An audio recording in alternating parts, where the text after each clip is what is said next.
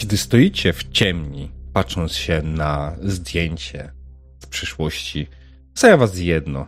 Jak w ogóle do tego doszło? Kto te zdjęcie wykonał? Po co w ogóle to zdjęcie wykonał? Czemu akurat wasze zdjęcie? I czemu wszyscy ludzie w obok, na zdjęciach, są ci, którzy zaginęli?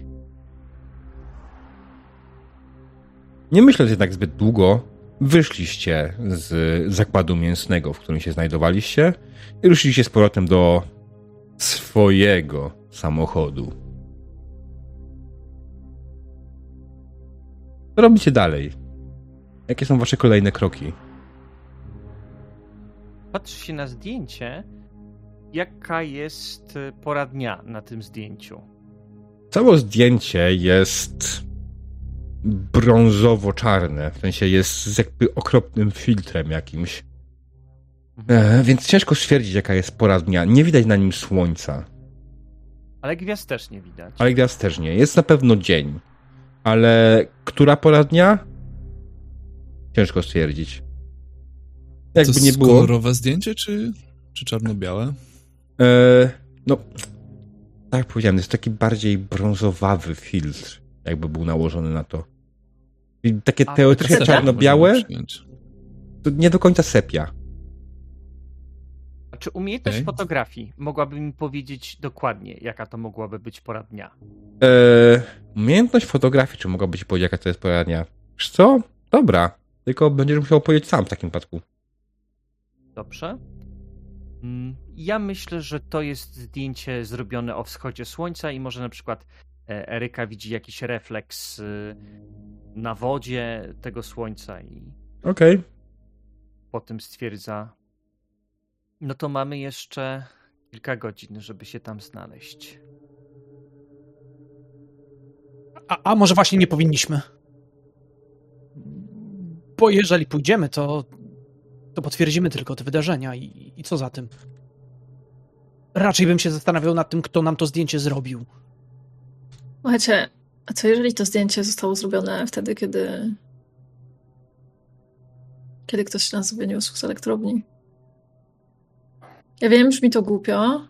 Zwłaszcza, że nie mieliśmy wtedy na sobie tych samych ubrań, ale w sumie, no przecież nie pamiętamy całej nocy. Nie brzmi to wcale mniej głupio niż to, że to zdjęcie było zrobione w przyszłości. Czy będzie zrobione? Nie, nie, wiem w sumie, czy wolałbym w przyszłości, czy świadomość tego, że ktoś mnie przebierał, jak ja byłem nieprzytomny. Zwykle to się źle kończyło. Co jeśli to zdjęcie po prostu jest sfabrykowane?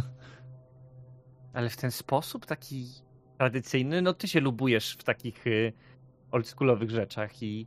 No tak, przyznaję, byłoby to trudne do zrobienia, ale jeżeli ktoś bierze się na coś takiego i wywiesza w ciemni zdjęcia wszystkich ludzi, którzy gdzieś poznikali, wywiesza nasze zdjęcia, wynosi nieprzytomnych ludzi z jaskini, w której leży jakiś dziwny kamień, to może, nie wiem, może czasami ma ochotę sobie porobić klasyczny fotomontaż. Eee, tak, to brzmi bardzo sensownie i na pewno nie jest tym bardziej e, dziwne i nieprzyjemne. Nie. A, a dlaczego w ogóle zakładamy, że to w przyszłości? Bo ubrani jesteśmy, tak? Bo nas przebrali ewentualnie i to się wydarzyło w przeszłości. Tylko. Tylko po co? Słuchajcie, no ktoś chce nas zastraszyć ewidentnie. Ale zastraszyć? Przecież włożyliśmy naprawdę dużo pracy w to, żeby tu trafić. Jakby ktoś chciał nas zastraszyć, to by nam to prosto w mordę wcisnął. Nie wiem, wydaje mi się, że. Wydaje mi się, że w momencie, kiedy jesteśmy. No nie ukrywamy, zmęczeni, jesteśmy przytłoczeni. Wydaje mi się, że coś takiego ma większą siłę rażenia. Ale nie wiem, może się mylę. Wiecie, powiem wam szczerze, nie wiem jak wy, ale wcale nie czuję się tym zdjęciem zastraszony. Wręcz przeciwnie. Jestem ciekaw, co się stanie, jeżeli staniemy na tym molu, nie wiem, w środku dnia, Wygląda jak zrobione w dzień, nie wiem. Tak nie, nie, nad ranem.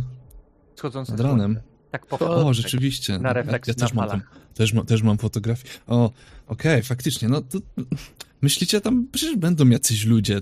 Co, zastrzeli nas ktoś, czy, czy rzuci nam ten kamień na głowę? No. Mm, Nie, ale jeżeli ktoś zrobił. Słuchaj, e, oglądałem Terminatora, więc wiem, jak to działa. Jeżeli zostało to zdjęcie wykonane i znajduje się tam, i jeżeli ono jest z przyszłości, to tej osobie udało je się wywołać, więc jeżeli my się tam udamy, to to zdjęcie przestanie istnieć. Wiesz, co to oznacza? Nie, nie, właśnie. Ale Świat chętnie eksploduje. to zobaczę. Świat eksploduje. Ale No jeżeli tak. się tam nie udamy, tak? Eee, w sumie to, To my się wtedy tam nikt nam udamy. nie zrobi zdjęcia. No właśnie. I wtedy Bardziej też zdjęcie zastanawia... zrobi. Mnie bardziej zastanawia w zasadzie, kto robi to zdjęcie i skąd, z którego miejsca. Zakładam, że jeżeli gdziekolwiek czeka na nas jakiś ślad, to właśnie w tym miejscu, gdzie stoi fotograf. Dlatego musimy To jest jedyny. Ale to nie znaczy, że musimy się przebierać, to nie znaczy, że musimy. że musimy stawać tam o wschodzie słońca. Wydaje mi się, że po prostu wystarczy określić, jak daleko. Jak, nie wiem, no, jak daleko mniej więcej. Skąd inaczej, gdzie mogła stać osoba, która robiła nam zdjęcie? Może tam coś na nas czeka? A czy to zdjęcie jest takie jakby, bo chyba pytałem o to ostatnio, ale po prostu nie pamiętam. Ono było takie pozowane, także tak stoimy, uśmieszek, e, jakieś te, czy to jest tak, że my gdzieś idziemy i jesteśmy cyknięci? Wiesz co? Odwróceni do morza, z tego co pamiętam. Mhm. I patrzymy w morze. Udało mi się coś zrobić. Nie, Tylko. E, więc tak wygląda to molo. I na końcu tego mola stoicie wy, stojąc koło siebie, patrząc w stronę morza. Okej, czyli to raczej wygląda na takie, że ktoś się ustawił i nam cyknął, niż stańcie tam, ja wam tutaj jeszcze dwa kroki i cyknę. Ale skoro stoimy odwróceni w stronę morza, to stoimy tak jakby patrząc tam do tyłu, czy na boki? Bo zastanawiam się, czy widać nasze twarze tym. Nie widać waszych twarzy per se, ale jesteście pewni, że to wy. Mm. Ja Zwłaszcza mówiąc- Gabriel, który jest nie, nie do pomylenia od tyłu, plus jego pies. Plusem jest to, że wiemy, że żyjemy. Znaczy, na tym zdjęciu. Znaczy, teraz nie wiemy, czy żyjemy. Wiemy. Mamy jeszcze tak ile z y, 24, 36 godzin pewnie, coś takiego. Jak y, nadejdzie poranek, no to już zostanie nam tak koło doby. Wyciągam ten i przyjmijmy za kanon, pokazuje 36. Bardzo mi się ta liczba podoba. Nie zmienia to faktu. Jeżeli tam nie pojedziemy, nie dowiemy się, kto zrobił nam to zdjęcie, jeżeli faktycznie to zdjęcie zrobił. Albo już totalnie oszaleliśmy i jesteśmy zbzikowani. Jesteśmy po prostu chorzy umysłowo. Bardzo mi się to podoba. Otwieram drzwi od samochodu i wsiadam do środka. No, Eryka ściąga rękaw i pokazuje e, zaczerwienione miejsca z malusieńkimi, błękitnymi plamkami. Przyjrzyj się. To jest realne. Mm. Opuściłem, opuściłem szybę i tak patrzę przez nią, przez drzwi. No, realne jest. Ale to wszystko dookoła jest nierealne. Dlatego pojawia się pytanie, czy cały czas nie jesteśmy gdzieś na całkowitym odlocie? Uszczypnąłem cię bardzo mocno w ramię. Oła, no, O! Nic się nie zmieniło? Przestań idioto, no. no. W ogóle, co to jest za pomysł, że zakładać, że wszyscy jesteśmy na jakimś odlocie? To nie jest jakiś ubik, po prostu. Jesteśmy Ale co, teraz. Sugerujesz, że co, że dalej leżymy w tej elektrowni? Jeżeli tak, to umieramy bardzo powoli. Mamy 36 godzin, żeby się obudzić. Wiecie co, za dużo założeń, za mało dowodów. Jedźmy, zobaczymy. Wsiadam, pakuję się. O, Eryka wcho- wchodzi taka trochę naburmuszona po tym uszczypnięciu i taka. Oj, oj, oj, oj, oj. Dalej boli? Przejdzie. Będzie jeszcze tylko gorzej. Nie, ale Za- nie robi się takich rzeczy. Nie, nie, nie szczypie się kogoś tak po prostu nagle. Tak samo nagle nie wyrastają ci rzeczy z ręki, jakby. Trzeba próbować wszystkiego. Każde z rozwiązań może być dobre. A może po prostu my stoimy na tym mole, żeby skoczyć do wody. Bo jest odpływ i tam są skały. Czemu nie? A może na przykład rozpędzę samochód i skręcę nagle gwałtownie. I co się stanie? Dawaj znać wcześniej, żebyśmy mogli wysiąść. Dobrze, przy 150 myślę, że będzie to bardzo szybkie wychodzenie na zewnątrz. Zresztą odpalam silnik. A Nie, ja nie jestem szalony, żeby takie rzeczy robić, więc spokojnie. Jestem. Teraz pomyślałem sobie a propos tej, tego naszego pomysłu z czasem, z jakąś pętlą czasową, no to w zasadzie jesteśmy w stanie to sprawdzić. Jeżeli weźmiemy jedno z tych ubrań, je spalimy teraz, coś się zmieni na zdjęciu, to wtedy mamy niezbity dowód na to, że te kamienie jakoś zaburzają nie tylko przestrzeń, ale i czas. To tak jak w tym filmie z Foxem. Co znikali ze zdjęcia. To był dobry film. A z drugiej strony. Chyba, Eryka, że wymiarów jest dużo więcej i to jest tylko jedno z rozgałęzień i one się jakoś splotły ze sobą. I tak naprawdę to, że zrobimy cokolwiek tutaj, to absolutnie na zdjęcie nie wpłynie w żaden sposób. A może wpłynie i na zdjęcie, i na naszą pamięć o tym zdjęciu? I spojrzymy, hej, w sumie to przecież zawsze byłem ubrany w to na tym zdjęciu. Mm, Tego też O. możemy nie dać rady udowodnić. Wchodzimy na teorię strun. Zaczyna mi się to coraz bardziej podobać. Włączam jakąś muzykę w radiu. Rolling Stones. A z drugiej strony, jeżeli nic się nie zmieni, no to zostanie nam to, co jest najbardziej rzeczywiste z tego wszystkiego, czyli wizja straszliwej śmierci za 35 i pół godziny. No dobrze. Przyjmijmy założenie w takim razie o zdjęciu i odzwierciedlaniu przeszłości. Na tym zdjęciu mam ciągle swoją bandamę na ra- prawym ramieniu. Zrywam ją i wyrzucam przez okno.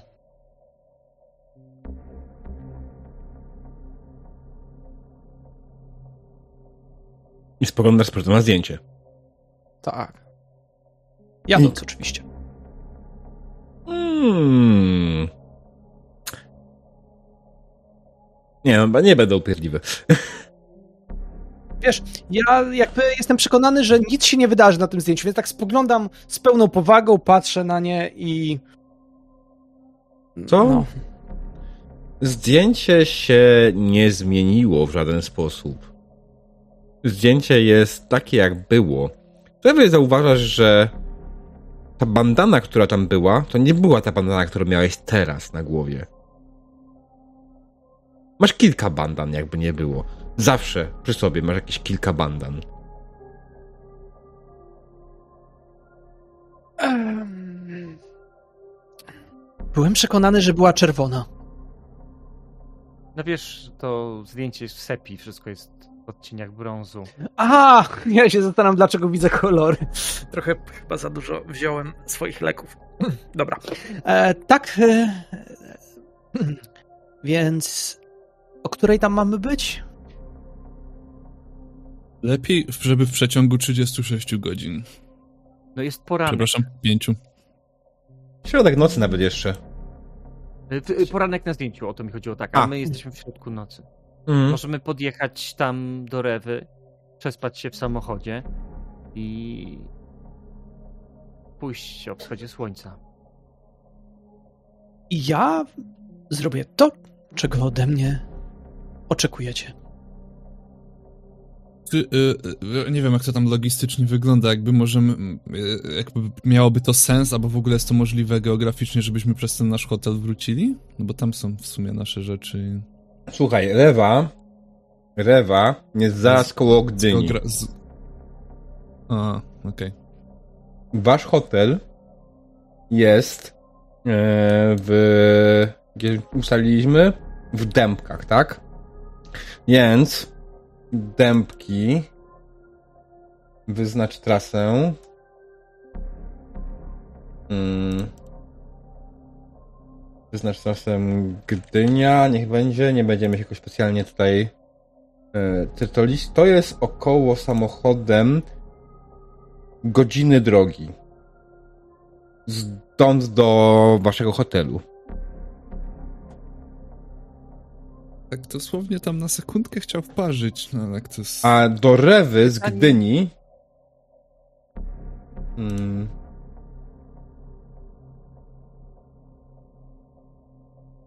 Nie w tej kolejności. Do Rewy z Gdyni jedzie się około 20 minut. Ech. To Pal sobie No, ale- Google Maps, panie doktorze. Zobaczysz sam. No. w sumie. Ale dlatego, Eee, dlatego używamy GPS-a. Diable, jesteś naszym GPS-em. Mm.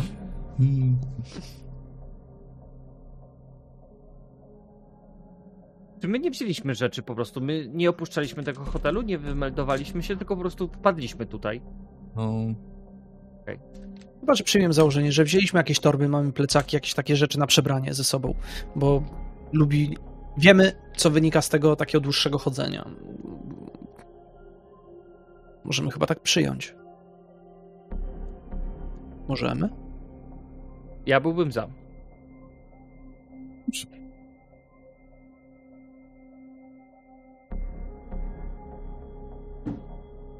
Hmm? Diable, jak ty z tym? Z? E, z tym, że mamy e, ze sobą torby, plecaki, mamy rzeczy na przebranie i na przykład to są te rzeczy, które są też na zdjęciach. Wiesz co, generalnie jest to tyle problematyczne, że wydaje mi się, że tutaj się nie wymeldowaliście. Dwa, że tak naprawdę ten samochód to też była jakaś tam szybka akcja z dodatkową od- zabraniem tego samochodu, bo ostatnio Tak, tak, myśmy- Jakby jak jest Więc- problem, nie ma problemu, natomiast... Mm, mhm, natomiast nie pasuje mi to, prostu- żebyście mieli swoją torby, z którymi mielibyście ciuchy. I co, chodzisz, wszyscy cały czas z torbą są? Y, Z plecakami, wiesz. I tak, jeżeli wchodzimy do różnych miejsc, to musimy ze sobą brać rzeczy, licząc na to, że możemy na przykład nie, nie wrócić danego wieczoru, bo zostaniemy dłużej w danym miejscu. No, jest to dość nasiągane, ale mogę na to pozwolić. Znaczy, ja, ja, ja mówię to za innych trochę, bo, bo w sumie ja wiesz, ja, ja mam wszystko ze sobą. Odpowiedział ci pies. Dokładnie, i rudego. Wiecie, No możemy to wielkim fast forwardem wrócić. Ja tam... To w takim razie myślę, że wracamy do hotelu, żeby zabrać te rzeczy. Mhm. I z powrotem tutaj. To nie jest daleko tak naprawdę, więc To jest, wiesz, jak godzina do samego hotelu, wejście tam to jakieś 5-10 minut, zabranie swoich rzeczy i dojechanie, więc łącznie na miejsce zajedzie wam półtorej godziny dojazd do Rewy. Ja jedynie tylko przypominam, że samochód raczej jest poszukiwany, biorąc pod uwagę nasze ostatnie perypetie z policją, ale może nic złego nam się nie stanie. Hmm. Biorąc pod uwagę, jeżeli przyjmuję założenie, że to zdjęcie musi być wykonane, to właściwie mogę jechać teraz i z większą szybkością. Dociskam gaz. Eee, Dobra, więc tak naprawdę skróćmy to. Nie, nie, roz, nie rozwijajmy Ja tego bym tylko wątku. chciał jedną, jedną scenkę w tym w hotelu. Okej. wrócić. Dobrze. E, czyli możemy, jesteśmy przy tym hotelu? Tak, dojechaliście do hotelu bez najmniejszego problemu. Nikt was nie zatrzymał, żadna policja was nie ścigała. Gabriel jest szczęśliwy, tylko Bożet zapalił papierosa, a ty? Okej. Okay. Słuchajcie, bo ten pomysł z, z wyrzucaniem bandany, coś, coś, coś, mi, coś mi takiego podsunął. No bo, no bo wiecie, bandanę można podnieść, można ją wyrzucić, ktoś ci ją może dać, ktoś ci ją może zawiązać. Ale wyglądam tu teraz na tym zdjęciu tak jak teraz, prawda? Tak się obracam bardzo, tak pokazując się z każdej strony. Okej, za chwilę wracam. E, wracam do swojego pokoju, e, pakuję, pakuję te wszystkie rzeczy, które tam miałem jeszcze porozrzucane, e, wszystko chowam i biorę maszynkę do golenia i z głowy wszystkie włosy totalnie na, na zero, na tyle, ile udaje mi się to zrobić taką nieprzeznaczoną pewnie do tego maszynką do golenia. Tak, wąsy też. Staram się to szybko, więc w miarę, w miarę... Pewnie niedogolone. No tak, właśnie, żeby zbyt dużych nie było, ale pozacinane co kawałek, żeby tylko było. Y, Zostawiam tą maszynkę, biorę, y, biorę ze sobą te wszystkie te bołki i wychodzę. e, Wychodzę na spotkanie z resztą. O, wow, Mhm. Syriusz, wyglądasz gorzej niż Gabi. W sensie, jakby ktoś mnie zapytał, kto z tych dwóch jest kloszardem, nie miałbym żadnych wątpliwości. Okej, a masz wątpliwości na, y, co do tego, że na zdjęciu jeszcze wyglądałem inaczej? Ale przecież ty od zawsze miałeś zgolone włosy, nie? Tak? Mm, Nie. Jeszcze gdzieś tutaj stróżka cieknąca To, to, to, ja, to ja nawet nie patrzę na zdjęcie, nie wiem, kto ma je w ręku w tym momencie, ale tak je zabieram i kierując Mhm. do ciebie, do twojej twarzy, tak trzymam, e, patrząc na twoją reakcję. Jakby ja nie patrzę na to zdjęcie, tylko patrzę na reakcję Syriusza, jak patrzę na zdjęcie.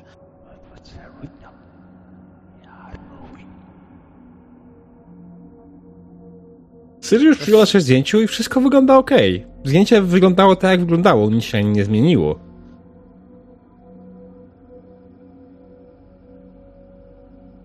Mam włosy na zdjęciu?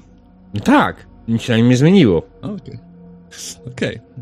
Chyba, że zawsze byłeś łysy. Naprawdę, zawsze byłeś łysy. To może być równie dobrze jakaś No, czapka. No. To jest w sumie niewyraźne.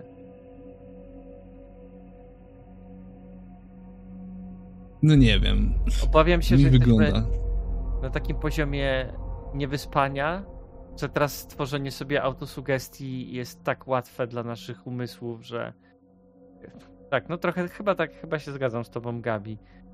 To jest jak wielki zwit, to jest wszystko tak zderealizowane, że Po Ja prostu przekazujemy sobie paranoję. Każde kolejne stwierdzenie będzie to nakręcało, jeżeli w to uwierzymy. no ale ma, nie, nie mam nic innego. Nic tam nie zostaje, tak. E, faktem jest rzeczywiście, że nasza skóra nie wygląda normalnie. Tak samo jak głowa Syriusza. Zastanawiam się, co gorzej wygląda nasza skóra, czy jego głowa, ale porównywalne. Czy 34 pokaz wyświetlone na moim e, zegarku? Ale muszę ci przyzna, przyznać, Gabi, że jestem pod wrażeniem, bo bądź co bądź, no twój styl życia powiedziałabym nie jest taki no, najzdrowszy, najbardziej higieniczny, ale i tak potrafisz zachować klasę. A tak patrząc po nas, to my po 24 godzinach takiego intensywnego życia wyglądamy już dwa razy gorzej od ciebie. A ty tak żyjesz od ilu lat? A w- Już niedługo można powiedzieć, że będzie paręnaście, ale Ja nie wiem, czy tylko komplementujesz, czy obrażasz. ja, ja też się zastanawiam, ale przyjmuję założenie, że jest to wyjątkowy komplement. Po ilu wiem, latach człowiek się do tego przyzwyczaja? Do smrodu? Do wysokich obrotów. Podobno do smrodu wy- bardzo szybko. E, To już po dwóch tygodniach, mniej więcej. Natomiast e, odpowiadając ci na twoje retoryczne pytanie, Eryka, to, że tak się zachowuje, nie oznacza, że w środku nie widzę tego inaczej. E, Element wyparcia też jest dobrym rozwiązaniem. Dopóki nie zobaczę na tym zdjęciu, że stałoby się coś dziwnego, nie założę, że tak się stanie. Powiedz, bo w sumie, znaczy, oczywiście odpowiesz mi tak, jak będziesz chcieć, ale z perspektywy tego, że być może nasze życia się skończą już za kilkadziesiąt godzin, e, bo opowiadałeś, że ty jesteś z takiej bardzo bogatej, znamienitej rodziny, e, pot, poto, potocy, takie, że to są ci potocy. Czemu ty z tego wszystkiego zrezygnowałeś, żeby być no, sobą. Odpowiedziałaś sama sobie. Właśnie, żebym mógł być ja, a nie on. Jakkolwiek to brzmi. Tam musiałem być wyszyty według określonych norm. Wiesz, garnitur musi być dopasowany na miarę, żeby pasował. Ale ja takiego garnituru nie chciałem nosić. Po prostu. Nie ma tutaj niczego głębszego tak naprawdę, poza jeszcze kilkoma drobiazgami związanymi z moją rodziną. Byli bardzo specyficzni. To znaczy. Do tej pory niezbyt przyjemnie wspominam spotkania ich znajomych. E, Udawali się wraz z grupą ludzi i spędzali wieczory. Nie pozwalali mi tam chodzić i obserwować. I uwierz mi, że którejś nocy nie wytrzymałem i zszedłem, żeby zobaczyć, co tam jest. Jasne, dobrze, to nie. Nie, nie, nie, nie. Jak już pytasz, to kontynuuję. Ja tego nie przerwę. Tak, ale Myśli. to No, nie jest coś takiego dla ciebie, no wiesz. Bo to zaczyna się jak jakaś taka. No. nie, nic z tych rzeczy. Ja już to przepracowałem w swojej głowie i uważam, że po prostu ci ludzie są chorzy. Nie można tego inaczej ująć. Im bardziej posiadasz więcej rzeczy, tym bardziej szukasz czegoś, co spowoduje, że poczujesz się inaczej. W zaskakujący sposób, taki, który nie jest dla ciebie codziennością. A mogąc podróżować i zwiedzając świat, każdego dnia wszystko jest zupełnie inne. Każda minuta staje się odczuwalna. W dniu codziennym nie zwracasz uwagi na to, jak pachnie kawa, nie zwracasz uwagi, jak pachnie herbata, jak szumi wiatr. Po prostu wykonujesz swoją pracę albo robisz wszystko jak w zegarku. Dlatego nie przeraża mnie te 34 godziny. To mogą być najwspanialsze 34 godziny każdego z nas. Bez względu jak przerażająco to brzmi. Bo jesteśmy razem. Tak. Nigdy nie miałam, prawdę mówiąc, poczucia, że że to, co się stanie za 30 parę godzin, będzie tak bardzo tragiczne, jak to przedstawiacie. Dla zakonnicy było. Chociaż zaskoczony byłbym, gdyby okazało się, że cała ta sytuacja jest związana z moją rodziną i związana z jej znajomymi. Wtedy mógłbym powiedzieć, że. Chyba bańka pęknie. Gabi, a Tak? ten człowiek, którego spotkaliśmy w zeszłym roku tam pod tym muzeum, to był twój, był twój brat? Kto to był? Mój kuzyn, a Kuzyn. o co chodzi?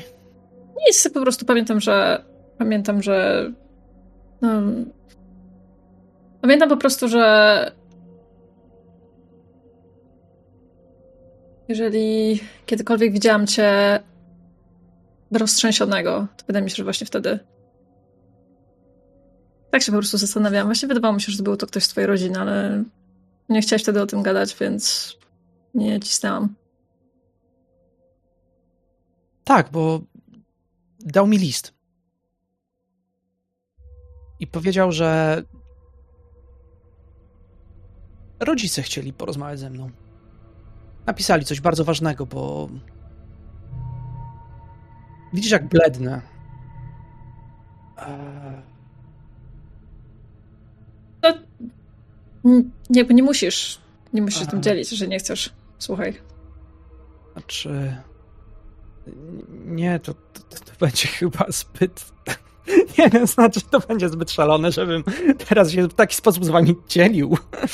Eee, bo powiedział mi, że w liście rodzice przestrzegają mnie przed czymś, bo, bo, bo za rok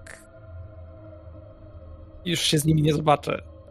Nie wiedziałem za bardzo, co ma na myśli, ale teraz jak o tym myślę, to. Eee, kończę dopalać papieros, odrzucam go. Eee. Ciągle mam ze sobą ten list. Może. Może lepiej, jakby ktoś inny to przeczytał. Ha. Kładę na tapicerce samochodu. Jak ktoś będzie chciał, może przeczytać za mnie. Ja nie chcę wiedzieć, co mieli na myśli.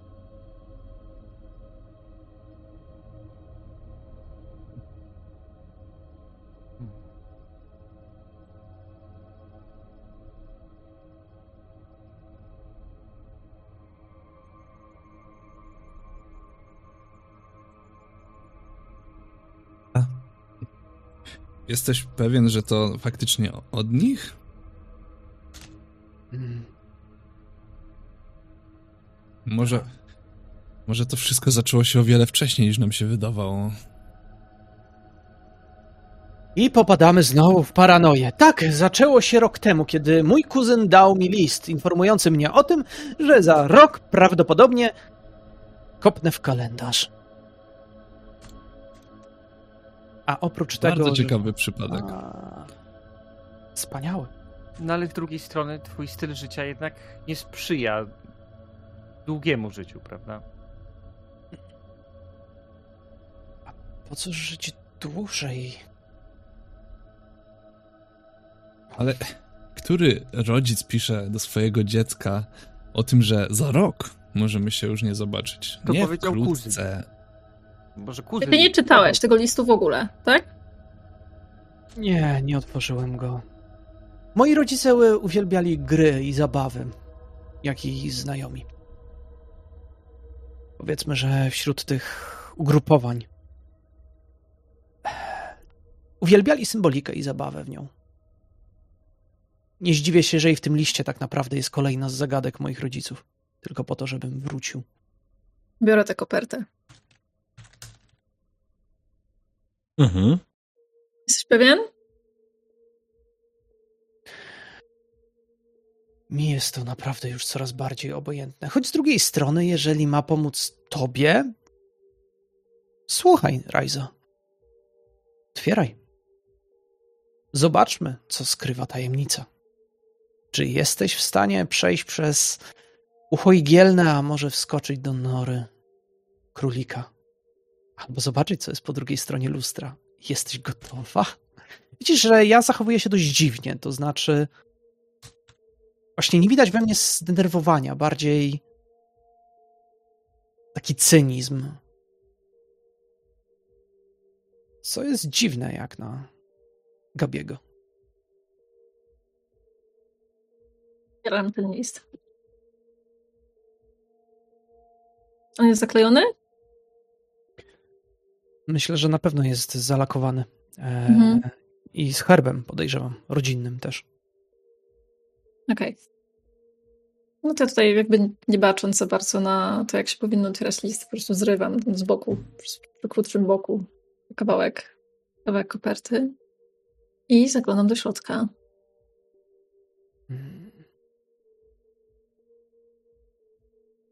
Diable? Tak? A, dobrze. Okej. A, okej, to ci oddaję, to Nie, ci oddaję w pełni. Oddaję ci, tak, tak, tak. tak. Okej. Oddaję ci, oddaję ci. Bierz to, bierz to i wrzucaj, co, co, co czujesz. Gabzi,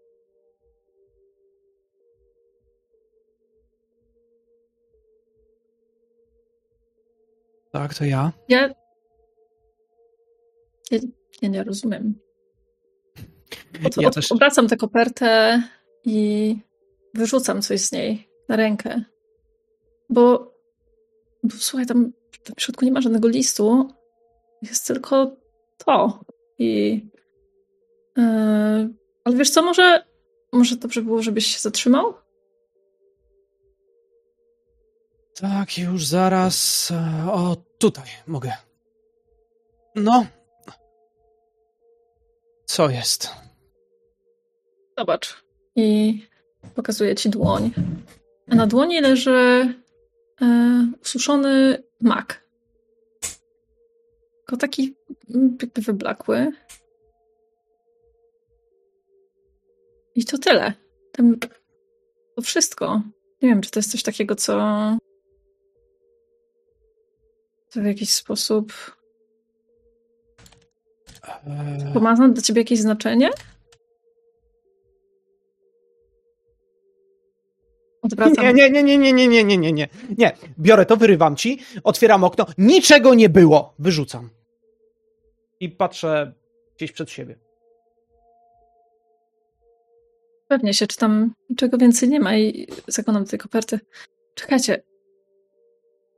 Który dzisiaj jest? Jak mamy datę? Jezu, trudne pytanie wylosowało. Bardzo trudne pytanie. Eryka odpowiada ci prawdziwą datę, którą mamy. Bryce'a blednie. Odwraca się w kierunku Eryki i pokazuje jej kopertę, którą kiedy otworzyła, w tym miejscu, gdzie normalnie koperta jest zamknięta, jeżeli się ją rozerwie i otworzy, to tutaj e, po wewnętrznej stronie jest właśnie data jutrzejsza.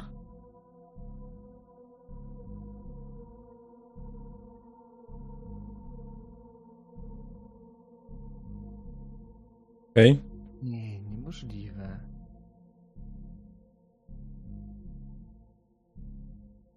No, no. Sto, sta, stoimy na molo, tak? Na molo. Koło wody, tak?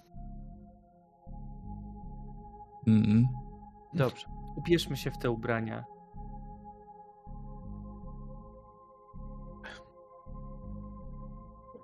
Po co?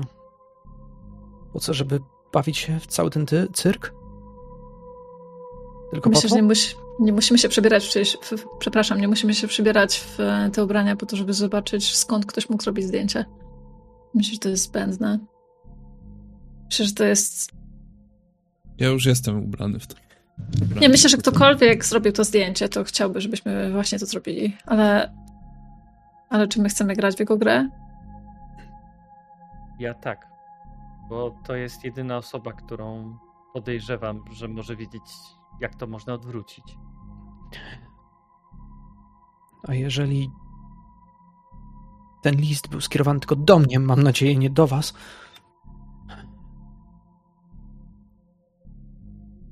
To znaczy, jeżeli to jest prawda, jeżeli ta data jest datą przyszłą, to wtedy to wtedy mamy nadzieję. Wtedy może da się to wszystko odkręcić. Jeżeli tam ktoś już siedzi w tym dłużej i rozumie, jak ten czas jest jakoś, nie wiem, splatany, zakrzywiany, załamywany, no to wtedy mamy szansę, żeby przeżyć. Bo jeżeli, jeżeli to wszystko to są teraz nasze imaginacje, jeżeli wszystko to sobie po prostu wymyśliliśmy, no to to jest koniec. To jest po prostu koniec. Po prostu my jesteśmy tutaj żywymi trupami i zaraz Nie- będziemy wszyscy tutaj martwi. nie, nie, niekoniecznie. Jeszcze, jeszcze nie przy, przyjmujmy takich założeń. Widziałeś tą zakonnicę, co się z nią stało, no. Niekoniecznie. Ciągle mo, mo, Cholera. Może to oznaczać jeszcze jedno. Mak niekoniecznie jest symbolem śmierci. Niekoniecznie wiąże się z starożytnymi bogami. Jest jeszcze jedno no, znaczenie jego. Jest granicą pomiędzy życiem a snem. Tą zatartą pomiędzy rzeczywistością a jawą. Tym, czym tak naprawdę może być to, w czym mogliśmy się znaleźć. Nie przyjmuję do wiadomości to, że ktoś powiedział, że danego dnia umrzesz. To jest paranoja. Mam o makach jeszcze coś innego. Kiedyś, dawno, dawno temu. Nie wiem, czy wiecie, ale ogólnie zwyczaj jak na przykład dzieci rysują maki. One rysują maki tak jakby miały trzy płatki, ale maki mają cztery płatki.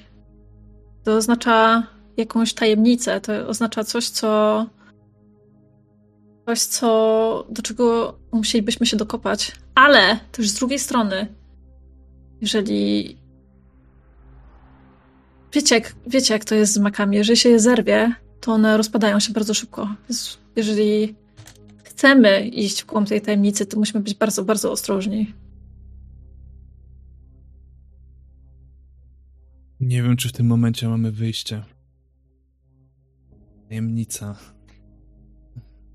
Słuchajcie, a może skoro nie chcemy grać w tą grę, którą ktoś nam tutaj narzuca, ale chcemy rozwiązać tajemnicę, to przechytrzmy go.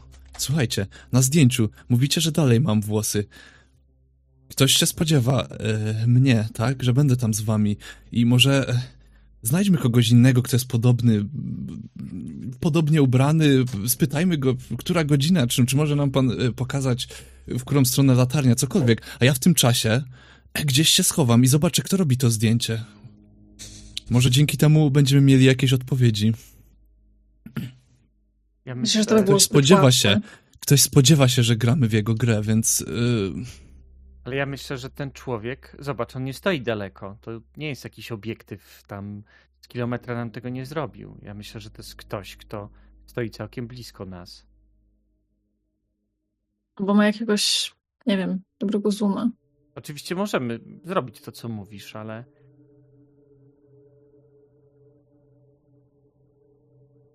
gdybyśmy nie wiedzieli, że go tam spotkamy, to byśmy tam nigdy nie pojechali.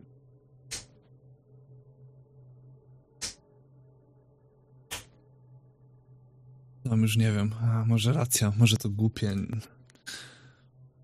Boję się wplątywać w to kolejnego człowieka, tym bardziej, że jak podchodzimy do kogokolwiek, no to nie wiesz, może jego też zarazimy tym. tym A, masz rację, tak, już nie myślę trzeźwo. Dlatego nie pojedziemy racjonalnie do szpitala. Ha! Jedźmy na molo, to jest wspaniały pomysł. A Mac? Zapomnijmy. Zapomnijmy o nim i potraktujmy to jako czysty sen. Albo tak jak powiedziałaś, Rajze. Potraktujmy go jeszcze inaczej. Tylko ta data. Naprawdę liczę, że to szalony zbieg okoliczności. O, sen, sen. pamiętam za dziecka często miałem taki sen, że byłem w szkole i inne dzieci za mną chodziły i wszystkie mnie szczypały. Cholernie bolało. Pamiętam, budziłem się i jeszcze czułem te uszczypnięcia na ręce.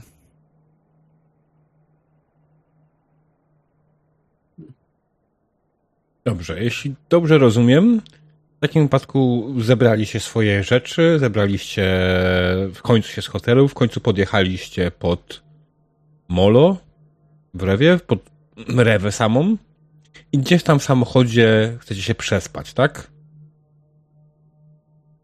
Taki jest plan. Dobrze. Więc w czwórkę spicie w samochodzie. To nie jest wygodne. W żaden sposób. Chyba, że ktoś oczywiście korzysta z dobroci tego, że na zewnątrz jest ciepło. A, to ja na pewno na zewnątrz się położę w takim razie razem z e, Rudym. Co prawda jesteście nad morzem, więc ciepło nad morzem, w polskim morzem, w nocy to jest około 15 stopni, ale to nie jest tragedia jakaś jeszcze, nie? Nie dla Gabriela. Nie, nie, rozkładam sobie ma matę, biorę Mhm. sobie śpiwór i jestem szczęśliwy. Mm. Gdzie dokładnie zaparkowałeś? Mm, Ja myślę, że na zwykłym parkingu w okolicach Molo, jeżeli taki jest, e, gdzieś na e, koło tych, koło wydm, więc można, e, można, można, można spojrzeć na morze, jeżeli się odpowiednio kawałeczek podejdzie. Tak myślę. Coś takiego? Co ciężko mi stwierdzić, więc załóżmy, że nie ma najmniejszego problemu. Patrząc, nie będę się już bawił w turborealizm e, odnośnie mapy, więc tak, jak najbardziej znalazłeś tuż przed plażą jest po prostu parking. E, bardzo wygodny parking na sporo samochodów. Można było faktycznie zaparkować przed wejściem na plażę. I oczywiście nie jest idealnie na wprost wejścia na plażę, nie jest mm, molo, ale nie jest na tyle daleko, żebyście byli jakoś. Widzicie je stąd po prostu, tak? O tyle, o ile się da widzieć w ciemnościach. Ale z drugiej strony miasto daje jakieś światło, więc nie jest turbo ciemno. Nie uważam, żeby spanie w tym samochodzie było bezpieczne. Nie, zabieram swoje rzeczy i chodzę. To już jest dużo miejsca. Nie jesteście, że chcecie zostać w kradzionym aucie? Wolę to niż przemarznąć. Nie chcę umierać przemarznięta. Wzruszam ramionami tylko i idę. Mhm. Plażę. Okej, no to Raisa i Gabriel poszli spać na plażę. Mm, Bądź okolice plaży, ale wydaje mi się, że prawda jest najbardziej wygodnym miejscem, zwłaszcza, że nie było wielkim problemem znaleźć nawet parawanu, który was osłonił przed wiatrem. W końcu to polskie morze i polska plaża. Muszą być parawany. Natomiast Syriusz i Eryka rozłożyli sobie przednie siedzenia w samochodzie i przespali się dokładnie w tym miejscu. Ale co działo się podczas tej nocy? Tego dowiemy się już po przerwie. Witamy po krótkiej przerwie.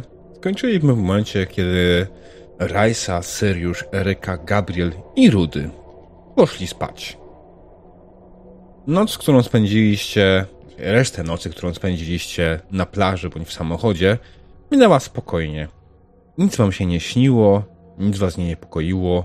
Jedyne co, to obudziliście się z delikatnym swędzeniem na całym ciele.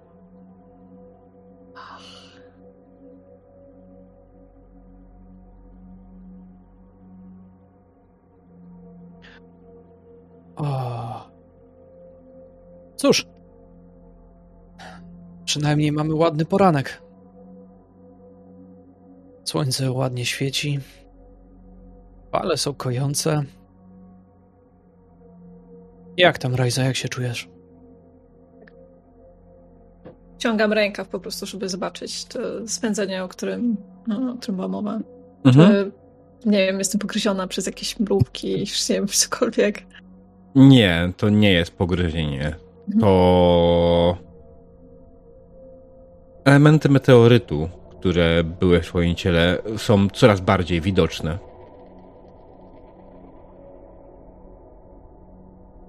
Daleko jeszcze od tego, co widzieliście na zakonnicy w Żarnowcu, ale widzicie, że to faktycznie postępuje.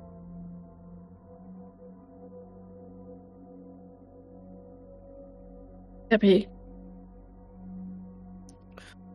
Tak, widzę. I czuję. Ech. Może jakimś cudem nas to ominie. M- może.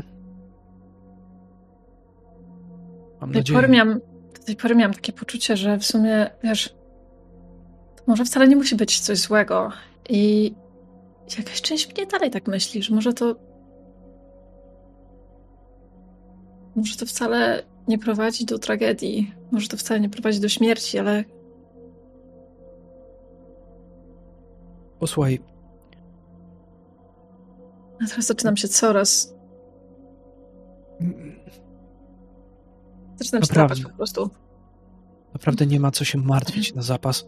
Mm, Może, może jednak jeszcze mamy dostatecznie czasu, żeby znaleźć odpowiedź na to, co się stało. mm. Albo przynajmniej znaleźć odpowiedź, czy jest dla nas ratunek, a, a wierzę, że jest. Zresztą, je- jeżeli ktoś pozwolił, żeby to było tam od dłuższego czasu i faktycznie, jeżeli to wpływało tak na ludzi, to przecież nikt by tak chyba nie pozwolił, żeby to po prostu istniało sobie w taki, a nie inny sposób. Wiesz. Poza tym. Złego zło się nie ima, czy, czy jakoś tak, więc nic nam nie grozi. E, Znaczy, nie to chciałem powiedzieć. Chciałem coś pozytywnego powiedzieć i nie nazwać to, że jesteśmy źli, ani że coś no, się nam grozi. Raczej chciałem powiedzieć, że tylko będzie dobrze. Gabi, a, a, a sprawdzałeś Rudego? Czy on też ma Tak. takie... Tak, I co? I, co? I, wydaje się z nim wszystko w porządku. wiesz co, Zresztą- zobacz. Zobacz jeszcze raz dla pewności. to ja przechylam się i widzę psa, który biega. Machnąłem ręką w jego kierunku, żeby podbiegł. Łapię go za jego sznur i zaczynam przyjeżdżać dłonią po jego sierści, ale tak, żeby dotykać jego skóry głębiej, żeby zorientować się. Odchylam jego sierść w przeciwną stronę i patrzę, czy nie ma gdzieś zaczerwień. Wiesz co? Rudy, o dziwo, nie jest w żaden sposób dotknięty tym wszystkim. Puszczam go. Widzisz, chyba jest z nim wszystko w porządku. Podnoszę kijek jakiś z ziemi i mu rzucam. O, się? Słucham? Wyspałeś się? Jak na mnie nie jest źle. Nawet zmrużyłem oko przez chwilę. Bywało gorzej. Mówię do ciebie i widzisz te gigantyczne, podkrążone oczy, które wyglądają tak, jakby zaraz miały się zamknąć. O! Patrz, już idą. Obudzili się też. Ej! Było ci się coś? Mm.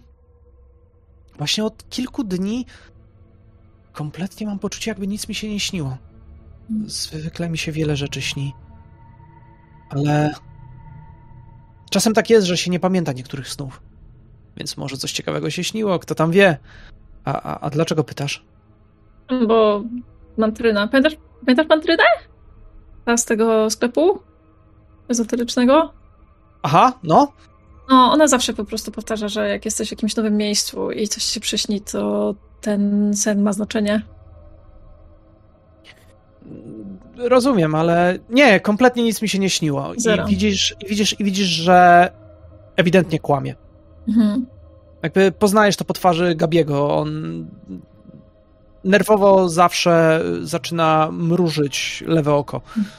E, Mm. odwrócił się, żebyś nie widziała. Podnosi znowu patyk, jak pies podbieg i rzuca dalej. Gabi, nie musisz mi mówić, jak nie chcesz, ale proszę, nie okłamuj mnie. E, wiesz, śniło mi się, że wstaje piękne słońce, e, uderzają fale.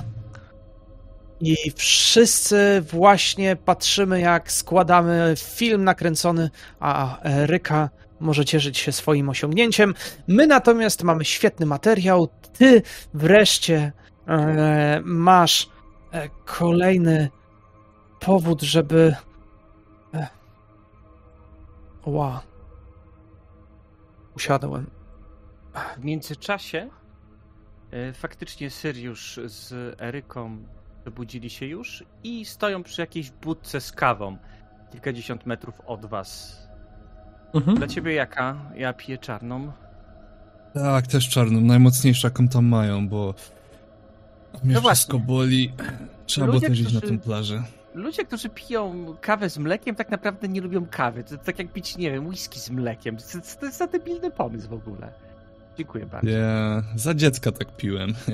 No, no jak jest Pamiętam, czułem się, czułem się taki dorosły, bo piję kawę. A, wiesz. Słuchaj, tak chciałem spytać, e, wiem jakby, rozumiem, że nasza sytuacja jest dość ciężka, ale widzę, że ostatnio troszeczkę mniej ujęć e, nagrywasz. Może nie powinnaś tego zostawiać w tym momencie? Wiesz, jeżeli jednak uda nam się przetrwać, mm, to będzie dość szokujący świat materiał. Też udało mi się nagrać moment, w którym kamień łączy się z kilku odłamków w jedno. I po nagraniu tego trochę, nie powiem, rozjebało mi mózg, a potem zobaczyłam, zobaczyłam tą siostrę y, i tak, masz rację.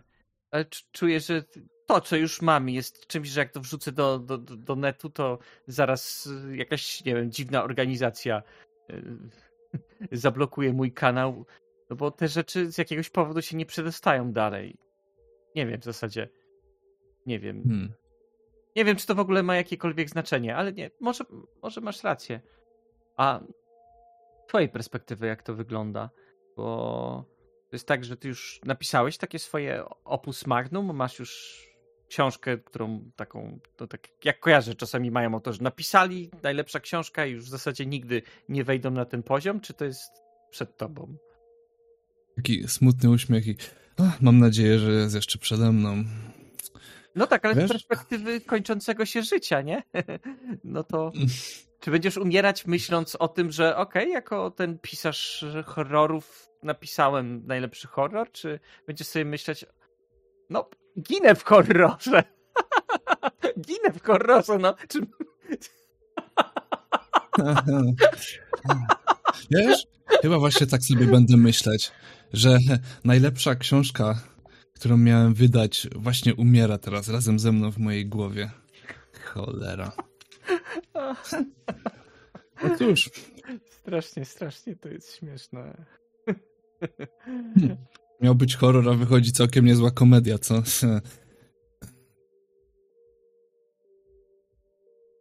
Ale jesteś Może trzeba zadowolony było... z tego, kim jesteś. Czy jestem zadowolony? Wiesz? Powiem ci, wszystkie dotychczasowe moje książki czy opowiadania, no wiadomo, w jakiś sposób były przemyślane, ale głównie bazowałem je na tym, co mi się śniło. Zawsze żartowaliście, że opowiadam swoje książki przez sen. No widzisz, to nie do końca był taki żart. Zawsze stąd łapałem ten główny motyw, tą zahaczkę. Miałem zawsze pokręcone dziwne sny i w mojej głowie to, ach, to wydawało się zawsze takie takie doskonałe, że jeżeli tylko uda mi się to przelać, to będzie, będzie to właśnie to opus magnum, będzie coś, coś takiego doskonałego, co, co będą przez pokolenia wspominać. Okej? Zawsze w głowie brzmiało lepiej. Ale tym razem, pierwszy raz w życiu, czuję, że mam materiał, który nie pochodzi z mojej głowy, nie pochodzi ze snów, tylko to wszystko się dzieje. I, i, i to pierwszy raz jest inne. No, nowy Nie gatunek może zrobisz, reportaż horrorowy. Też horrorowe. Może. Może właśnie o to chodziło, że coś trzeba było zmienić. Czyli Czy- generalnie jesteś całkiem zadowolony tego, co się dzieje. Jeżeli można to tak powiedzieć. I patrzę w tym momencie na kamień wyrastający z ręki. Kamień wyrastający z ręki, zdecydowanie wywołuje ciebie w jakiś sposób niepokój. E, nie czujesz się z tym dobrze. Zwłaszcza wiedząc, w którą stronę to zmierza. Nie wiesz, jak to się stało, że w ogóle go macie, ale jest tam. Po chwili przenosisz swój zwok z powrotem na dziewczynę, która stoi e, przy budce i miała wam nalać kawę. I wszystko jest ok, wygląda w jeden sposób. W jakiś sposób wygląda wszystko jest ok, ale gdy się temu przyglądasz, to uważasz, że jest nieobecna, a kubek kawy, który trzyma, się przepełnia i cały czas leje. Gorąca O, kawa spłynia uważać. jej po ręce, on nawet tego nie czuje.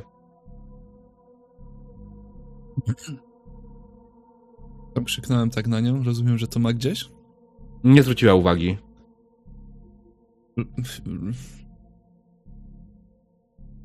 Myślałem, że to mi odbija. Halo! Strykam tak jej przed... Nie wiem, czy mogę tam sięgnąć, bo to taka mała budka, nie? To E, nosem. stryknąłeś, ona odstawia kubek przed ciebie i bierze drugi i zaczyna polewać. I dzieje się dokładnie to samo. W ogóle jakby nie zwracała na ciebie uwagi. I to jest wrząca, taka gorąca kawa. Tak. Widzisz, że na jej ręce pojawiają się zaczerwienienia. Okej, to Eryka jakoś się tam odpycha od tego ekspresu. Tam podskakuje do tej lady. Dziewczyno! Ja pierdolę. Ja rozumiem, że to nam by się mogło przydarzyć. Macham jej jakoś przed oczami. Wszystko jest w porządku? Słucham.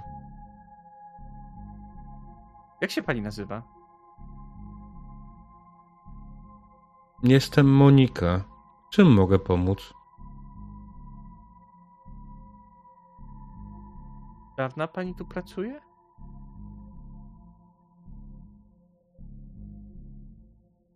Jestem Monika. W czym mogę pomóc? Dobrze, odechciało mi się kawy. Cho- chodźmy stąd, Syriusz. Tak.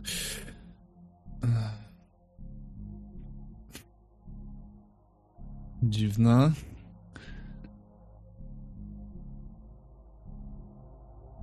Może przesadziła z krakiem.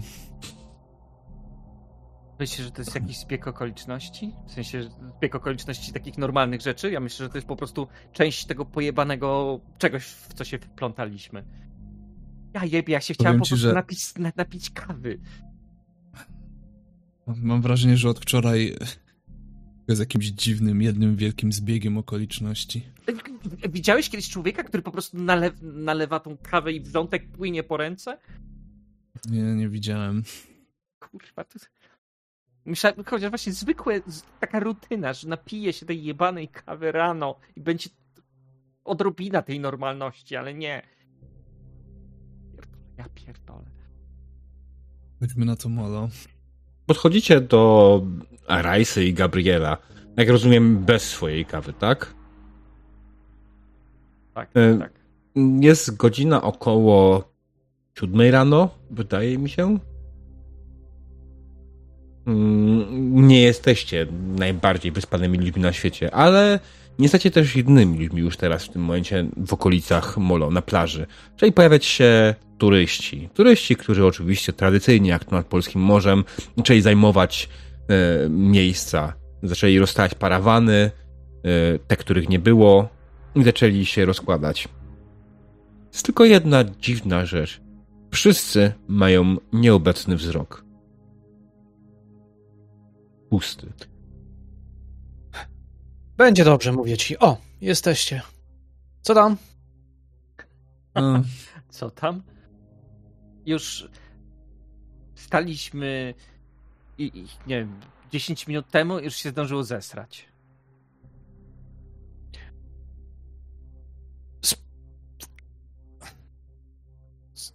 Co? Widzisz tą budkę? W tej budce jest dziewczyna, Monika, która jak nalewała nam kawę, trzyma Mhm. sobie kubeczek, pala ekspres i wrzątek się leje, leje, leje, wylewa się z tego kubka, płynie po jej dłoni, a ona po prostu sobie stoi patrząc w przestrzeń. Jak Mhm. gdyby nigdy nic. Pojawiają się oparzenia. Oczywiście wytrąciliśmy jej ten kubek i przepchnęliśmy ją tego ekspresu, ale totalnie w jakimś takim dziwnym zamroczeniu. A zresztą podchodzę do jakiegoś człowieka, który tam y, leży na tym, y, na ręczniku Mhm. i go tak pcham w piasek po prostu. I on tak, jak bańka wstańka, tak się osuwa i wraca. Zresztą, nie ona jedyna. Wszyscy są tutaj jacyś pojebani. Co to ma być?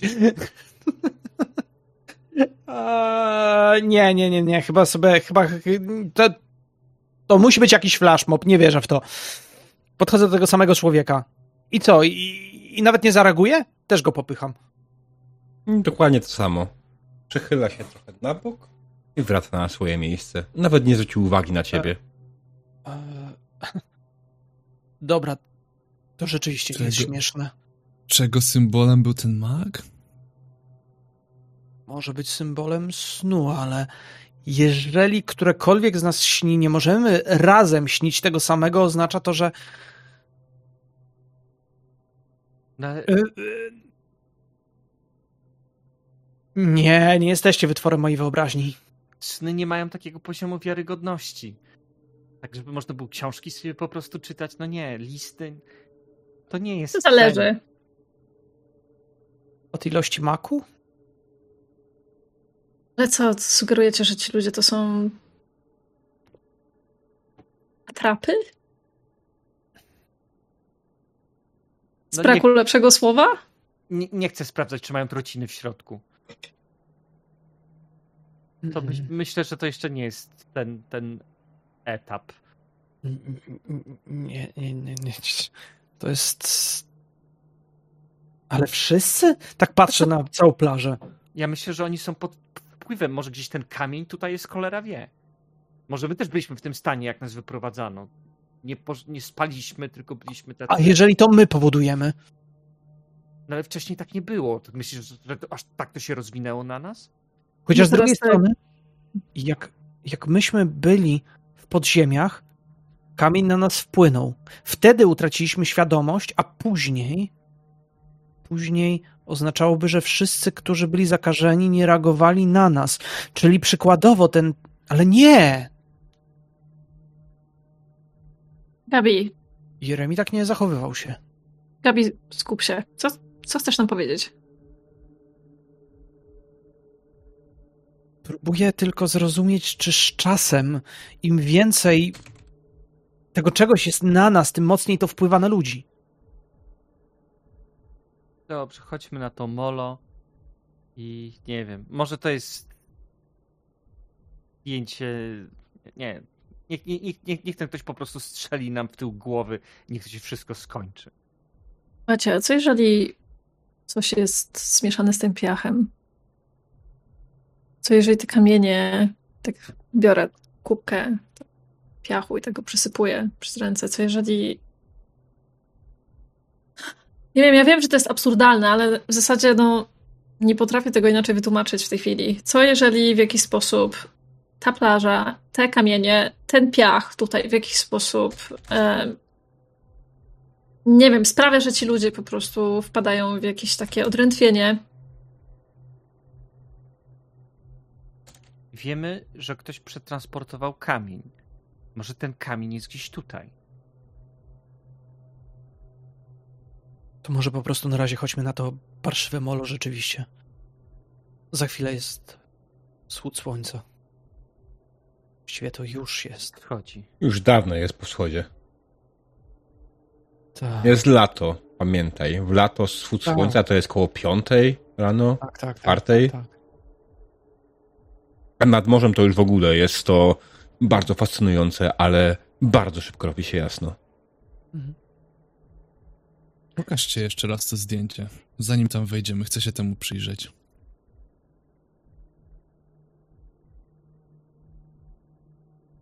Tam są jacyś inni ludzie? Na tym zdjęciu? Nie. Poza wami Mhm. nikogo nie ma. Na zdjęciu. Dobra, to e, dobra, ktoś mi załóżmy dał, to biorę to mhm. zdjęcie i przyglądam się jeszcze raz tym detalom, takim tej, tej bandanie, włosom. Czy dalej mhm. wszystko na pewno jest tak jak. Tak, dalej wszystko jest na miejscu, tak jak było. Hm. No cóż. To... Co nam zostało? Chodźmy. To będzie cholernie ciekawa historia. Niech trwa jak najdłużej. O, Kiedy na- zbliżacie się do mola, Rudy nagle tuż przed molem zatrzymuje się, zaczyna warczeć i po chwili zaczyna skomleć. Jakby Hej, hej, c- co ci jest? Przytulam go. Patrzę, patrzę, przyglądam mu się. Podobnie się zachowywał chyba jak pierwszy raz trafiliśmy do elektrowni. Nie bój się, wszystko jest w porządku, zobacz. Lekko go próbuję pchnąć w kierunku mola. Delikatnie. Dobra, Bardzo Nic nie daleko jest w porządku. w porządku. nie, nie musisz wchodzić. Waruj, zostań tu. Zostań. Nie ruszaj się stąd. Nie kłóć się teraz ze mną. Dobrze, masz. Wyciągam smakołyk jeden, rzucam mu. Ale masz tu zostać. Jeden On- biorę sobie. Oczywiście chwyta smakołyk w zęby, ale kiedy tylko próbujesz skierować się z portem w stronę mola, on chwyta cię za nogawkę zębami i próbuje ci nie pozwolić tam wejść. Ej, ej, przestań. Chcesz dostać drugie ciastko? Uspokój się, puść mnie. Co to jest w ogóle? Dobrze, rozumiem, że nie chcesz, żebym tam wszedł. Ale nic się nie stanie. Bądź spokojny. Lekko się wyrywam. No i jeszcze raz łapie to- nogawkę. Nie będziemy się tak bawili. Nie chcę tego robić, ale będę musiał. Biorę go, podchodzę do najbliższej ławki, Mm. biorę sznurek, przywiązuję go do tej ławki i zaczynam odchodzić. On zaczyna wyć strasznie. Zaraz wrócę.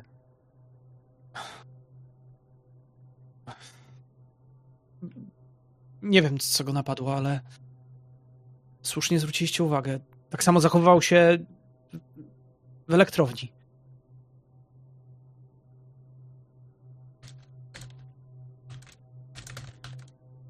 Wiecie, przyjmując założenie, że jeżeli jest to jakakolwiek radiacja, to na wodzie jest najlepsza.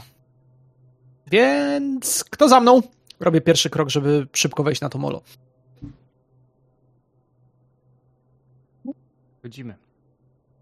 Mhm. Ja cały czas się rozglądam, czy w miejscu, skąd potencjalnie była zrobiona ta fotografia, czy ktoś tam jest, czy ktoś się tam obok kręci, czy... Słuchaj, generalnie ludzi wokół jest już trochę, ale wszyscy mają nieobecne wzroki. Wyglądają jak typowi turyści, ubrani w same kąpielówki, stroje kąpielowe. E... I raczej nie wygląda, jak ktokolwiek z nich miał przy sobie jakikolwiek aparat. Co więcej, molo, może nie zwróciłeś uwagi, ale molo jest absolutnie krótkie. To molo ma łącznie może 40 metrów. To jest molo. Dobrze. Stańmy, popatrzmy na jakże piękny widok polskiego morza i módlmy się, żebyśmy usłyszeli cyknięcie. Mhm. Słuchajcie, a może jednak może jednak powinniśmy stanąć właśnie w takim miejscu, w którym widzielibyśmy mniej więcej to molo z tamtej odległości.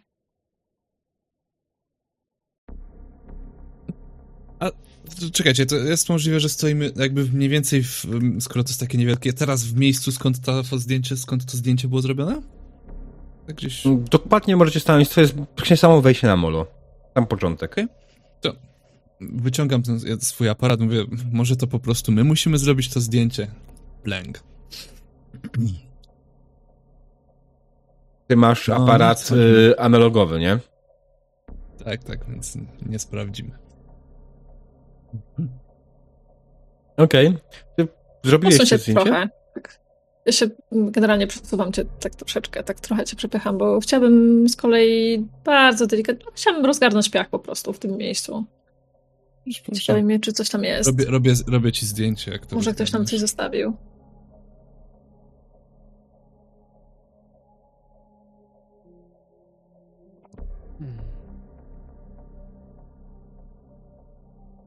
Dobra, chyba, chyba nic z tego.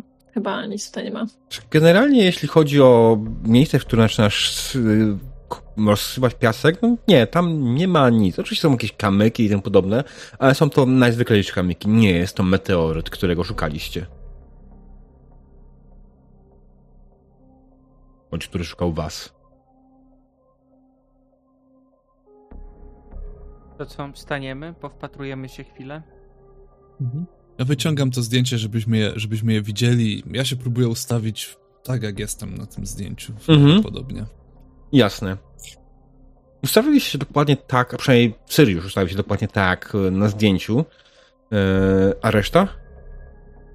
Ja tak samo. Mhm. Też. I czy słyszę Ja- ujadanie psa i na przykład zerwanie się z linki? Dokładnie to usłyszałeś. Kiedy ustawiłeś się tak, pies zerwał się z linki, przybiegł do ciebie i co więcej, ustawił się dokładnie tak, jak było to na fotografii widoczne. Gdzieś na twoim boku, dotykając się łapami z boku, op- opierając się o ciebie.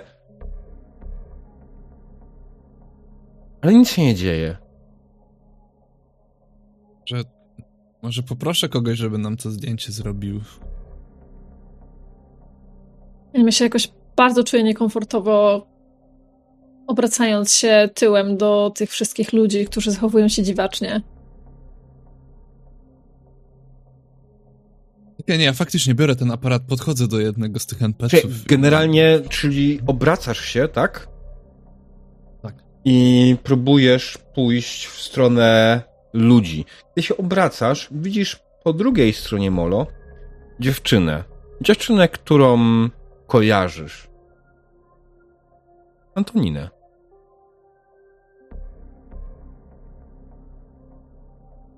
o rudych włosach. Antonina nie jest ubrana w strój kąpielowy. Antonina nie jest ubrana jakby przyszła na plażę. Nie ma przy sobie żadnego aparatu. Jest ubrana w suknię w kwiaty. I stoi i patrzy się na was.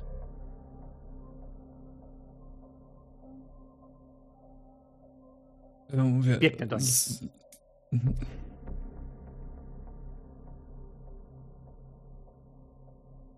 Podchodzisz do Antoniny, Ja to- tak? Eryko? Tak. Eryka biegnie tak, takim Mhm. sprintem do niej po prostu. Ja lekko biegnę za nimi też, ale nie tak szybko. Puszczam przodem. Odwracam. No ale przecież mieliśmy się usta... I tak patrzę. E, Idę w ich kierunku. A ja tak powoli, powoli podnoszę aparat w jej stronę i robię klank. Antonina tylko delikatnie się uśmiechnęła i założyła rękę na rękę. I czeka. Eryka dobiega pierwsza do niej. Co robi Eryka? O co tutaj kurwa chodzi, dziewczyno? Co, co, co, co to jest za kamień? Co się nam stało? Jak to wszystko odkręcić? Antonina spogląda na ciebie bardzo spokojnym i zimnym wzrokiem. Nie wiem do końca, co tu się stało i dlaczego tak jest. Skąd wiedziałaś, że tutaj będziemy? Miałem pewne przeczucie, kiedy ktoś się Jakie- wkradł Jakie do kurwa mojej pewne ciemni. przeczucie? Skąd, skąd, skąd znasz tych ludzi? Dlaczego, dlaczego oni zniknęli? C- Co ty wiesz o tym kamieniu? Hmm. Czy reszta dobiega w tym momencie? Dochodzi? No, mamy Dobrze. wiele do pogadania. Może znajdźmy jakieś bardziej dyskretne miejsce do rozmowy. No Eryka tak się rozgląda po tych ludziach. No to jest szczerze mówiąc bardzo dyskretne. Chyba, że masz na myśli podziemia żarnowca, to tak. Albo może w takim razie do zakonu? To ty zrobiłaś coś z tymi ludźmi? Znam wspaniałą kawarnię tuż obok. Chodźmy. Nie wiem, czy mamy ochotę na kawę. Dobra, chodźmy. Może tam chociaż nie oblewają się tą kawą po rękach. Och, nie przejmuj się, zaraz im przejdzie. A niby dlaczego tak się zachowują? To już nie jest twój problem, Gabrielu. Chodzę. Pr- Przepraszam, czy wy się znacie? Kim jest ta kobieta? To jest słynna pani Antonina. Szara eminencja. A! Wspaniale. Czy pani Antonina specjalnie czekała na to, aż się ustawimy do zdjęcia? Nie, dopiero przyszłam. Hmm. Byłam zaskoczona. Ale. Hmm.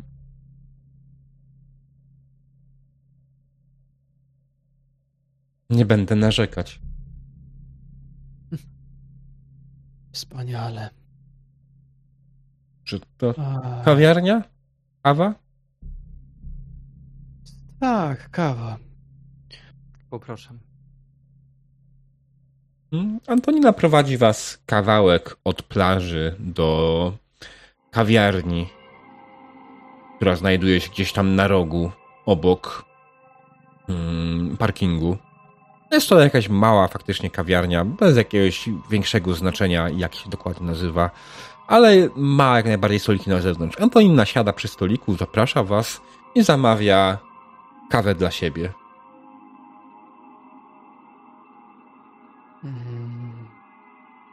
Wyciąga rękę na stół i zaczyna swoimi pazurami uderzać w blat.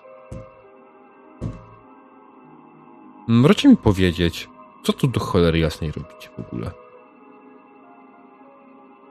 O, a mielibyśmy być gdzie indziej? E, Jeżeli tak, to przepraszamy. Nie chcieliśmy znaleźć się akurat w tym miejscu i teraz. Kamień z kieszeni w torebce. Powiedziałam wam, że macie się nie zajmować tą sprawą. Nie pamiętacie? No.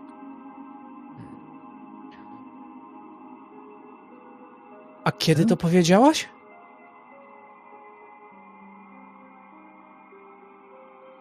Parę dni temu, kiedy pomagałam wam wydostać się z podziemi. Weszliśmy w kontakt z tą substancją i wydaje nam się, że spotka nas taki sam los, jak spotkał zakonnicę z klasztoru. Skały były porośnięte niebieskim kryształem, kamieniem, podobnym do tego, jaki był w podziemiach. Czy ty wiesz, Antonino, co to jest? Co z tym można zrobić? Zakonnice z klasztoru? One wszystkie, one wszystkie są w agonii, wszystkie, wszystkie są po prostu tak jakby jak grzyb, to, to coś pochłania je. Ledwo oddychają.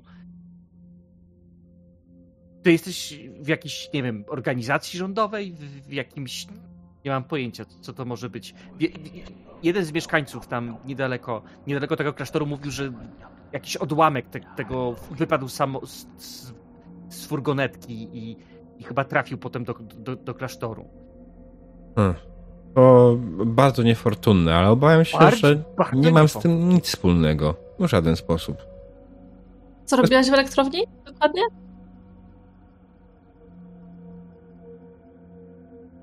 Co sama nas wyciągnęłaś wszystkich. Naprawdę nic nie pamiętacie? Nie, nic nie pamiętamy.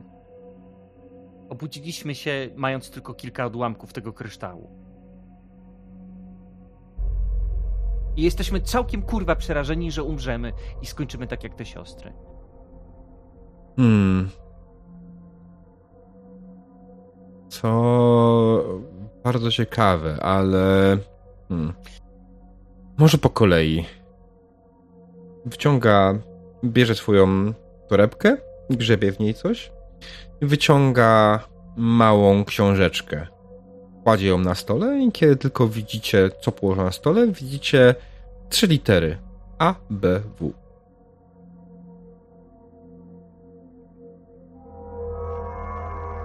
Ta sprawa jest wagi państwowej. I od lat badamy to, co tam znaleziono. Zawsze trafi się jakiś idiota, który przyjedzie i będzie chciał sprawdzić, co tam jest. Jeszcze nigdy nie doszło do czegoś takiego, co wam się stało.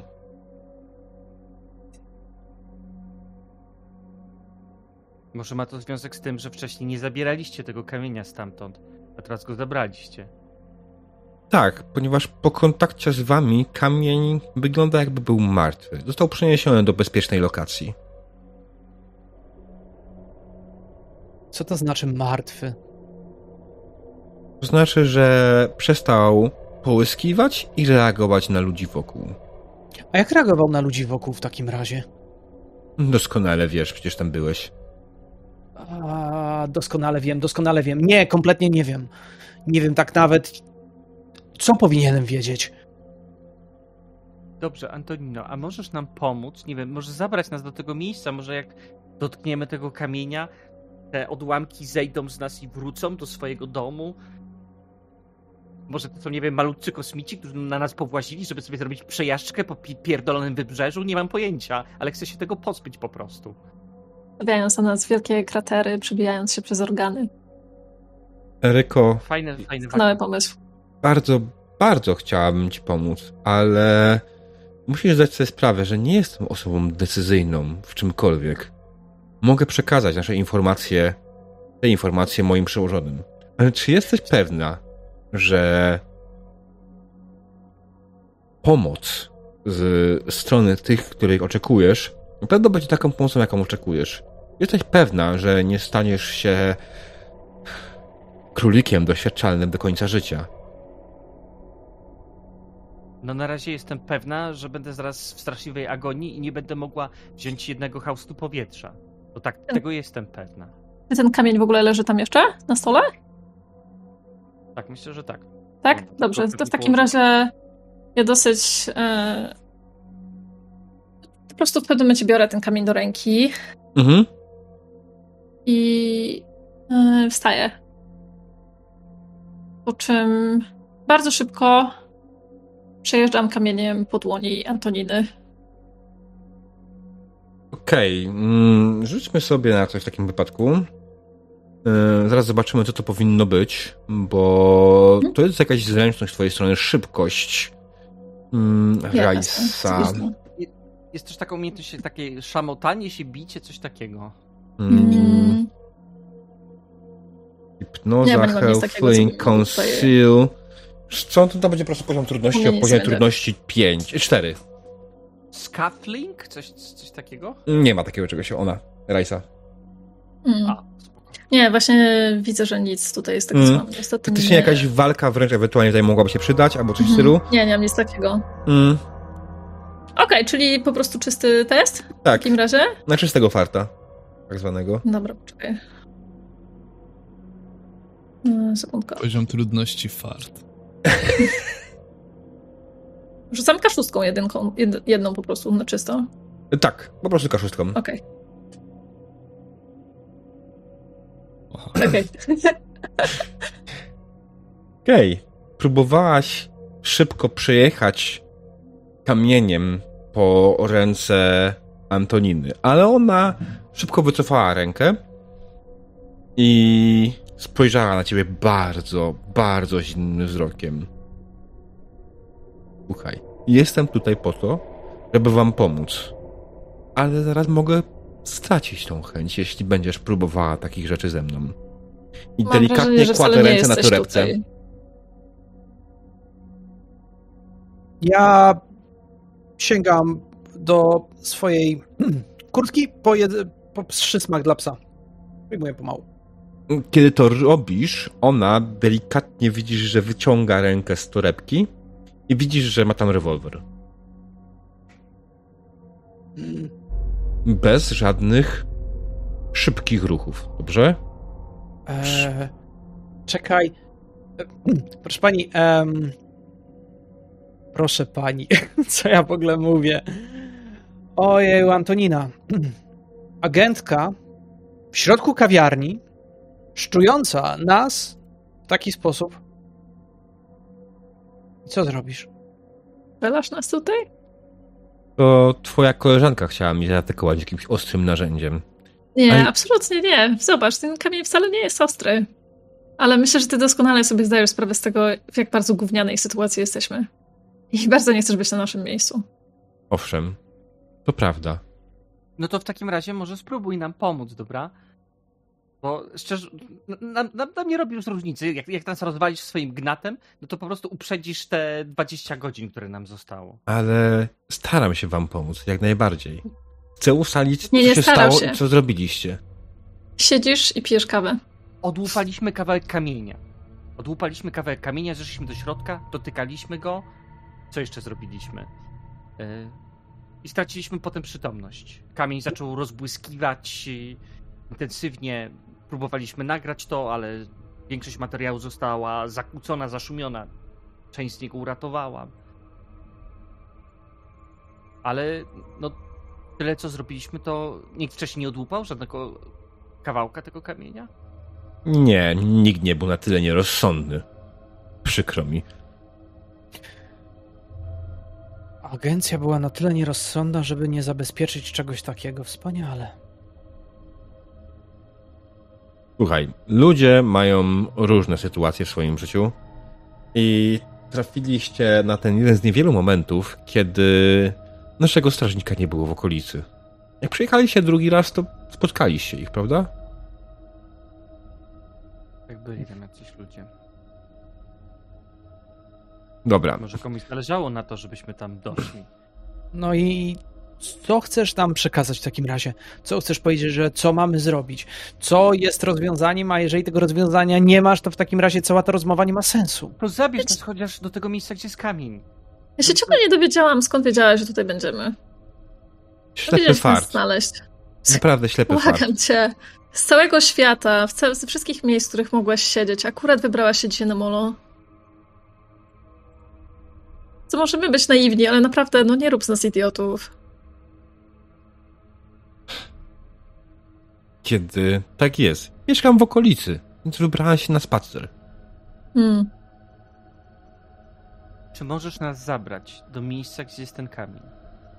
Bardzo bym chciała, ale to nie jest takie proste. Mogę wam powiedzieć, gdzie ten kamień się znajduje, ale jeśli kiedykolwiek ktokolwiek was złapie, nie powiedzcie mu, że to ja wam powiedziałem. Robię to tylko ze względu na Gabriela w sumie tak naprawdę. Na jego znajomość z moim byłym. Słuchajcie, no. Sytuacja nie jest łatwa. Kamień został przeniesiony do bazy wojskowej gdzie prowadzą za nami dalsze badania. Nie mogę was tam tak po prostu wprowadzić. Nie mam na tyle uprawnień, żeby przeprowadzać dowolnych ludzi z ulicy. Znaczy, powiedziała, was wprowadzić, nosicielami tego? tylko... Tylko czy jesteś pewna, że wtedy, kiedy dowiedzą się, że jesteście nosicielami tego, pozwolą wam później wyjść? Chcę wam pomóc, tak jak mówię, ale to nie jest łatwa No sytuacja. okej, ale, ale czekaj, bo jakie są alternatywy? Że co, że umrzemy za 24 godziny? To nam proponujesz? Bo nie rozumiem. Nie. Nie. Więc... Mogę wam powiedzieć, gdzie dokładnie znajduje się kamień. Mogę wam spróbować pomóc się tam dostać, ale dostanie się tam będzie zależało tylko i wyłącznie od was. Nie mogę być wid- widziana z wami, nie mogę was wprowadzić jako osoby, które są zakażone w jakiś sposób. Jeśli jesteście zakażeni, zaraz wylądujecie w celi albo w, na stole operacyjnym jako króliki doświadczalne. I jasne, gdyby mi na was w żaden sposób nie zależało, prawdopodobnie się na to zgodziła. Może w ten sposób udałoby się w przyszłych ewentualnie inne osoby, które w jakiś sposób zostały tym zakażone, uratować. Ale. Nie wiem, no. Ale co sugerujesz, że ci wszyscy ludzie nie wiedzą o tym, że klasztor wygląda tak, jak wygląda w tej chwili? Czy ten zakon? Dokładnie te zakonnice? ja nic o tym nie wiedziałem. Naprawdę. Już mało czasu minęło, a przecież one nie wychodzą z tego klasztoru. Choć trudno Do- mi uwierzyć po prostu, że ludzie, którzy zajmują się zawodowo takimi rzeczami, wiedzą, Polska. wiedzą mniej niż cztery przypadkowe osoby, które znalazły się w okolicy i zaczęły węszyć. No trudno mi w to uwierzyć. Brajce, to jest Polska. Tutaj nie podejrzewałabym nikogo o kompetencje.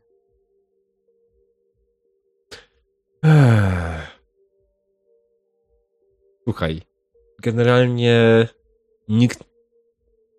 Nie wiem, jak ten kamień znalazł się w klasztorze w jakikolwiek sposób. Czy było to celowe działanie kogoś z góry, czy było to przypadkowe? To jest być może ponad mój poziom dostępu. To mogę ci powiedzieć, że na pewno nie jesteśmy pierwszymi ludźmi, którzy obłupali ten kamień. Bo wiele lat temu ktoś już to zrobił wcześniej. I zrobił z tego wisiorek. Różaniec. Różaniec. Hmm. Więc nie jesteśmy na pewno pierwsi.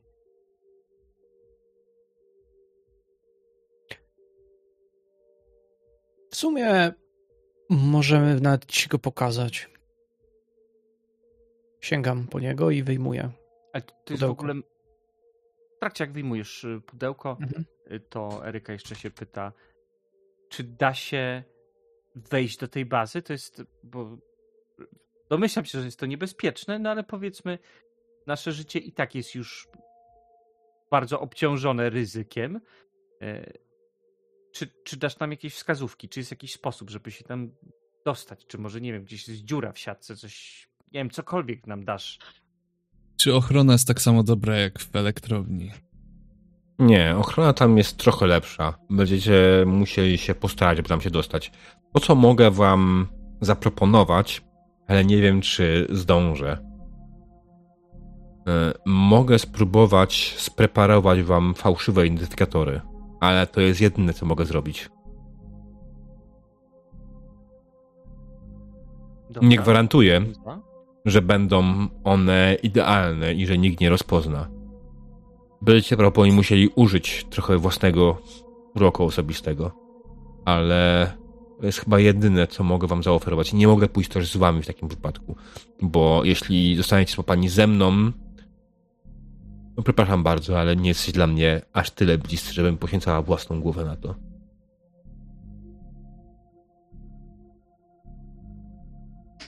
A jednak wyciągnęłaś nas z elektrowni. Tak, nie tylko ja. To teraz Co może jeszcze? inaczej powiedz. E, A, dobrze. Niech mówi po kolei. Aż cały oddział. Nie pamiętasz? Było nas tam więcej. Nie pamiętam. Wszyscy powiedzieliśmy ci już, że nic nie pamiętamy. A co z tym samochodem, co stoi przy elektrowni? Chyba do kogoś należał. Hmm.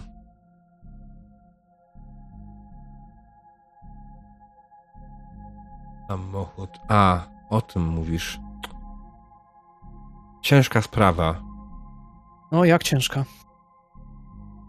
Osoba, która przyjechała, została zauważona przez naszego strażnika i bardzo się awanturowała. Uważała, że ma prawo do wszystkiego i że może tutaj przebywać i wszystko filmować.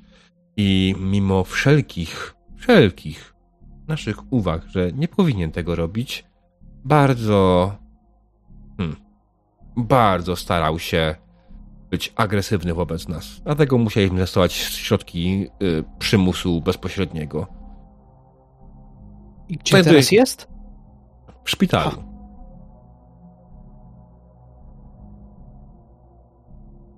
Którym? Rządowym. Pod dobrą opieką. Mogę skorzystać w tym momencie z umiejętności Bullshit Detector? Tak, oczywiście, jak najbardziej. I od razu wyczuwasz, że absolutnie w żaden sposób nie kłamie. On na genuine mówi pierwsze, co mówi. A Czy jego rodzina o tym wie? Słuchaj, Ktokolwiek o tym wie? czy Nikt. Kiedy będziemy w stanie go wypisać do jakiegoś normalniejszego szpitala, takiego bardziej publicznego, będziemy mogli przekazać informacje wszystkim. Na obecną chwilę zdajemy sobie sprawę, jak to wygląda, ale... Ech. No zrozum. To nie jest... No. Czekaj, czyli próbujesz w tej chwili... Czyli próbujesz nam wytłumaczyć, że to jest w porządku, że po- porwaliście człowieka. Nie. Ja wiem, że to nie jest w porządku, ale zrozum mnie. Jesteśmy w bardzo, w bardzo wyjątkowej sytuacji. Nasz oddział ABW oficjalnie nie istnieje. Nie ma go w żadnych dokumentacjach i w żadnych papierach, które są dostępne publicznie. I co? I nagle mamy powiedzieć: Hej, tutaj ten człowiek był w tym i w tym miejscu i został ranny i teraz sobie leży w szpitalu.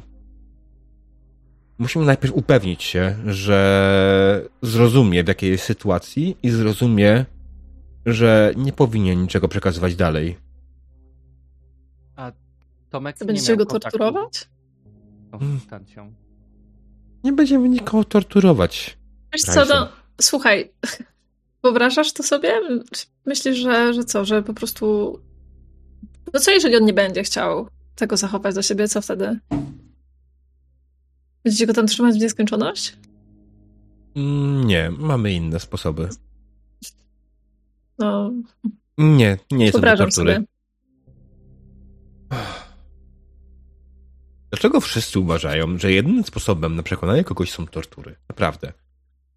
Hmm. To jest jakby rząd, oni mają lepsze rzeczy, przecież mogą cię zniszczyć w każdej chwili, mogą sp- spreparować dowody, że jesteś pedofilem, albo okaże się nagle, że nie spłaciłeś iluś tam milionów długu i przecież państwo zrobi, co mu będzie się podobać, szczególnie jeżeli to jest Nie no, to nie no, w porządku. Jeżeli, jeżeli chodzi tylko o zastraszanie, to to jest całkowicie w porządku w takim razie. To was absolutnie, absolutnie tłumaczy.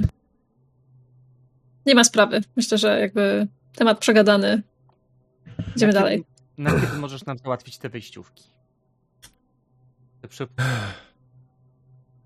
Jedną na pewno mogę dać wam za jakieś 3 godziny. Więcej może to potrwać dłużej. Pytanie jest ewentualnie, czy ktoś z was byłby w stanie mi pomóc w przygotowaniu czegoś takiego. Ja chętnie się zgłoszę.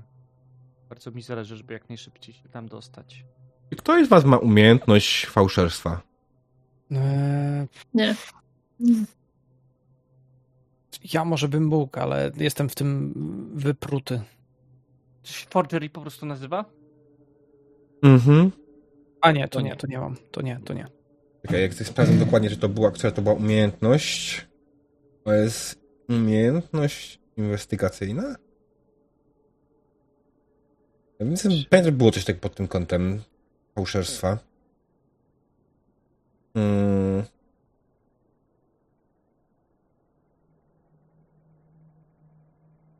Electronics, Forensics, nie? Farmacji, dobra, dobra. A. A, dobra, wiem. Myślę, że można użyć umiejętności impersonate do tego. Impersonate. Mam na Mhm. szóstce. Jem na 14. O, wow. Nie mam. Ile to zajmie, jeżeli ci pomożemy? Hmm. Będziemy musieli udać się do hmm, mojego mieszkania. Tam mam wszystkie potrzebne materiały. E, I to zależy od naszych umiejętności tak naprawdę.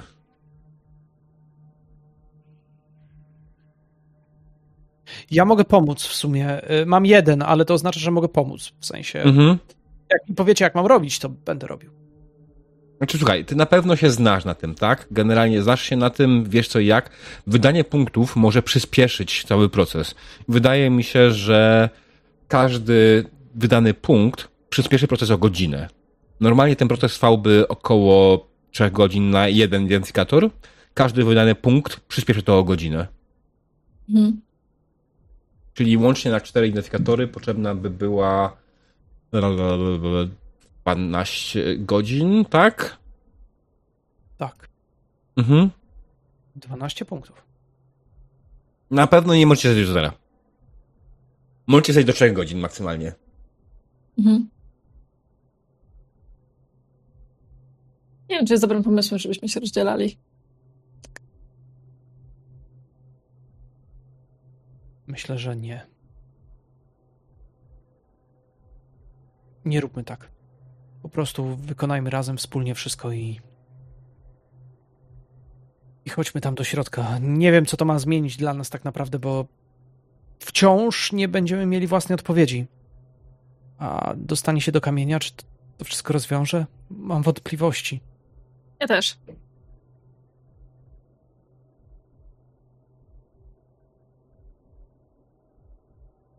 Mhm. Dobrze. Podjechaliście razem z Eryką do jej mieszkania i spędziliście, wydając te punkty łącznie, prosiłbym o deklarację, kto ile punktów wydaje i żebyście się nie, nie pieprznęli za dużo. Tylko ja, nim wydam punkty, Mhm. musiałbym najpierw, y, myślę, że skontaktować się z jednym z moich y, Tak. Y, bliskich, żeby odzyskać y, moje stability, bo teraz już nie mogę wydawać punktów mając Tak. minus jeden. Tak, dokładnie. Y, dokładnie tak. Mając stability na poziomie 0 do minus 5, you are shaken i nie może, może wykonać swoją pracę, ale nie może wydać punktów. y, z in... Ale nie! To jest general ability, tak? Czy to jest investigative ability? Y, General. Impersonate jest general. General. To możesz. Dobrze, to na razie potkwijmy sobie w tej niestabilności. Mhm. Mogę wydać, czy, no nie wiem, trzy punkty, dajmy na No to powinien być test, teoretycznie, ale będzie po prostu potrzebuje tego tak naprawdę w ten sposób. Rajsa, to Dobra, masz no. 14, tak? Tak, to ja generalnie wszystko, do czego tam będzie brakować, to mogę po prostu dorzucić. Mm. Nie Dobra. żaden problem. A dorzucę powiedzmy, nie wiem, z 6 na przykład, albo, albo coś. Dobra, ja wydaję trzy Mhm. punkty. Dobra, no to myślę, że to nam wystarczy. 3 i 6 to jest 9, tak? Czyli skracacie to do 12, do 3 godzin. Okej. Czyli tak było tak naprawdę, patrząc pod okiem Antoniny, która zaczęła wyprawiać, wyrabiać ten fałszywy dokument, zaczęliście powtarzać tak naprawdę rzeczy, które robi, a Rajsa robiła to bardzo szybko i wykonywała tak naprawdę dwa dodatkowe w międzyczasie.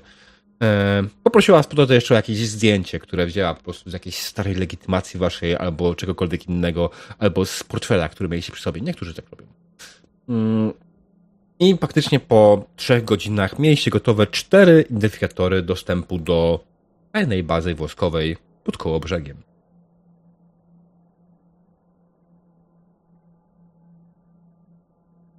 Ale jak to dokładnie będzie wyglądało, co tam się stało, tego dowiemy się już po przerwie. Tak, Kołobrzeg Skałek.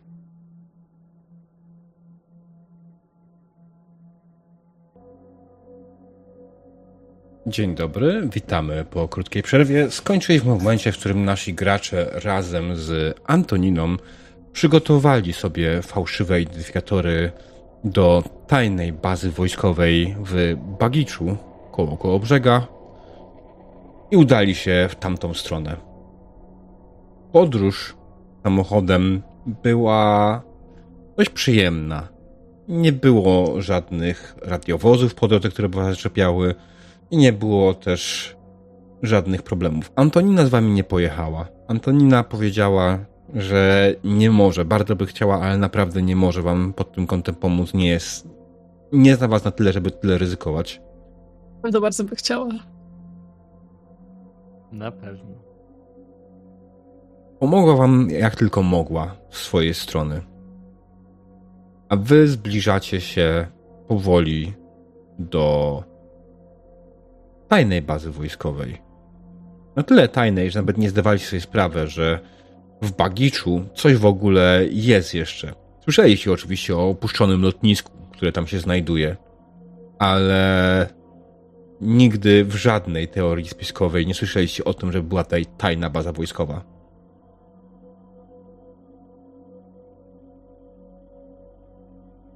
Wiecie co? Już sam nie wiem za bardzo, jak mam ufać swojemu przeczuciu e, i temu, co mi się wydawało, albo co mi się wydaje. Ale pamiętacie pierwszą wzmiankę o Antoninie, jaką dało mi się, że tak powiem, napomknąć? I wygrzebuję gdzieś tam z, z kieszeni płaszcza, czy tam marynarki, e, ten swój notatnik, wertuję parę stron mm, i tak pokazuję w waszą stronę. Otóż moje pierwsze wspomnienie z Antoniną to właśnie ten napis, który sporządziłem, nie pamiętam kiedy, wtedy gdy bawiliśmy się w spanie przy kamieniu. No i widzicie ten napis Nie ufaj Antoninie. Nie pamiętam czemu to napisałem. A, i dlatego dzielisz się z nami tym teraz. W sumie to dobry pomysł.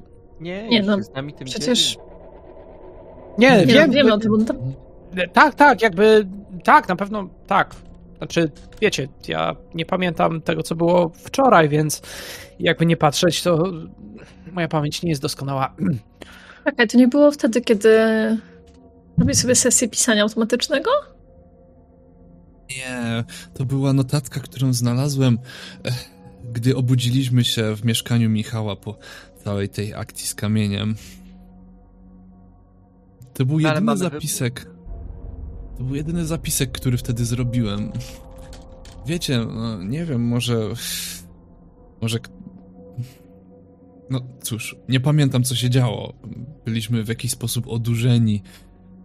Więc może to nic, może to, może to głupie.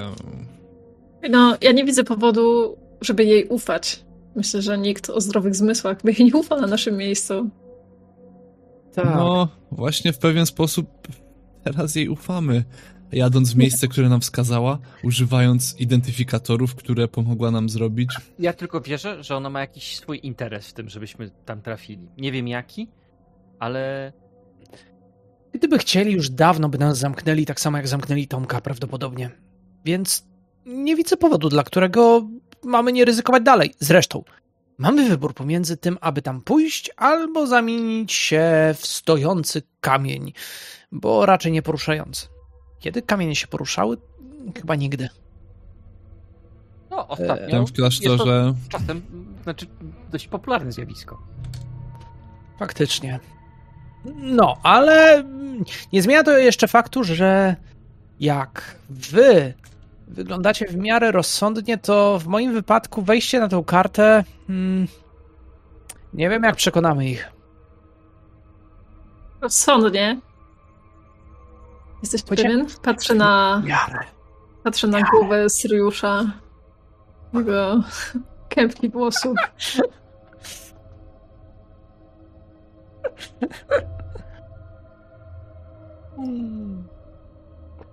Mm.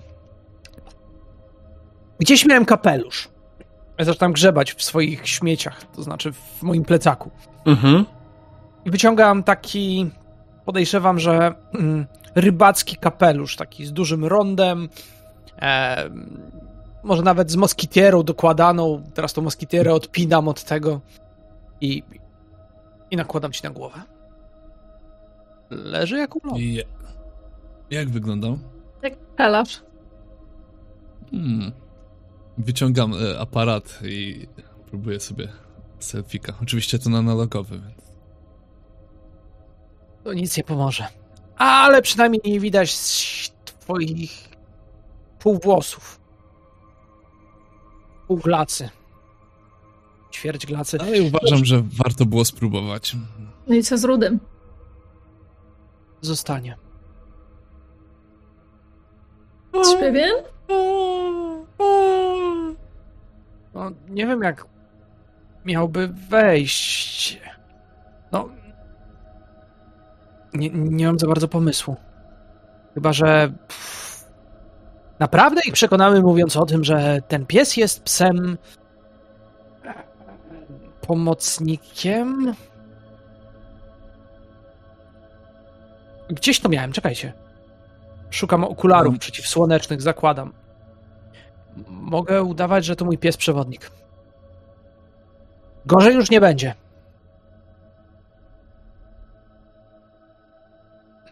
Znaczy, e, Nie, no to jest bzdura. Nie róbmy tego. Dokładnie, też tak myślę. Mm. Niestety musi zostać. Nie ma za bardzo jak wejść do środka. Przykro mi, Rudy. Smutno za, zawył. Eee, dobra. O, odkręcam szybę, Mhm. Otwieram drzwi i, znaczy właściwie najpierw otwieram drzwi i odkręcam szybę. Każę mu wskoczyć do środka, do samochodu. Nie jest aż tak gorąco, rozumiem, ewentualnie jesteśmy w cieniu, więc nie byłoby mu źle, chyba.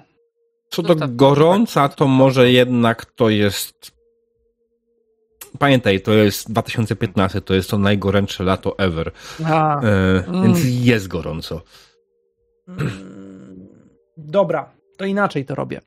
Chcę zawiązać, chcę, chcę, nie, nie, nie, chcę zawiązać go na linię, ale w taki sposób, że gdyby on mocno się pociągnął, to on ją zerwie. Mhm. Ale dobrze wiem, że jak lekko poczuje opór, to zatrzyma się, bo wie, że to go powinno powstrzymać. Ale jak będzie już musiał się zerwać, w sensie będzie czuł straszliwą potrzebę, to będzie w stanie to zrobić. E, I mu zostawiam miskę z wodą, e, Mhm. trochę chrupek jego, Bardzo się radował na widok chrupek. i w tym momencie, kiedy je te chrupki, to ja uciekam. Okej. Wasz samochód został zaparkowany tak naprawdę przed e, samym e, lotniskiem. Nie da się nim wjechać na jego teren. Jest odgrodzony. Musieliby się sforsować bramę zderzakiem. Nie jesteście, że chcemy tutaj zostawiać kradzione auto.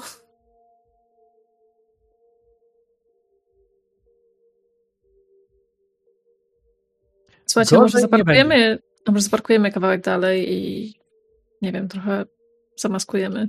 Ale to będzie dziwne, jak tam przyjdziemy na piechotę do bazy. Kto by tam przychodził na piechotę? Chyba Chociaż na pewno nie będą tutaj szukać samochodu skradzionego w trzy miejscowości dalej. Pewnie już nikt o tym nie pamięta. I po tych słowach za rogu wyjechały radiowozy. Mm. Nie. Nie tym razem. E, Słuchajcie, znaleźliście po prostu dogodne miejsce. I. Ile? Znaleźliście dogodne miejsce po prostu na schowanie swojego. Mm, samochodu. Gdzieś obok. To nie jest jakoś straszne. e, strasznie trudne.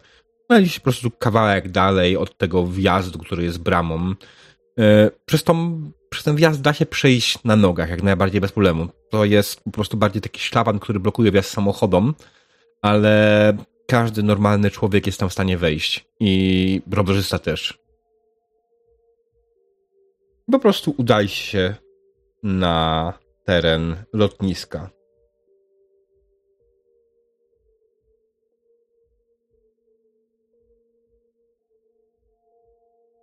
Co dokładnie robicie? Widzicie, że faktycznie miejsce, w którym jesteście, jest przerażająco puste. Przed, wami jest duża ilość dróg, ścieżek, pasów startowych. Są jakieś miejsca, które wyglądają jak ewentualne bunkry, ale ani śladu jakiejkolwiek bazy wojskowej. Wiecie, że baza znajduje się gdzieś tutaj, gdzieś pod ziemią, ale nie możecie namierzyć miejsca, w którym chodzi się do niej. Biorę kamień, Mm? próbuję położyć go tak jak wtedy i zobaczyć, czy wskazuje jakiś kierunek. Kamień, zgodnie z oczekiwaniami, zaczął najpierw wirować kółko, po czym powoli zaczął stabilizować się i zaczął wskazywać swoim spiczastym elementem. Niech będzie południowy wschód. No, malutki, dobrze się spisałeś.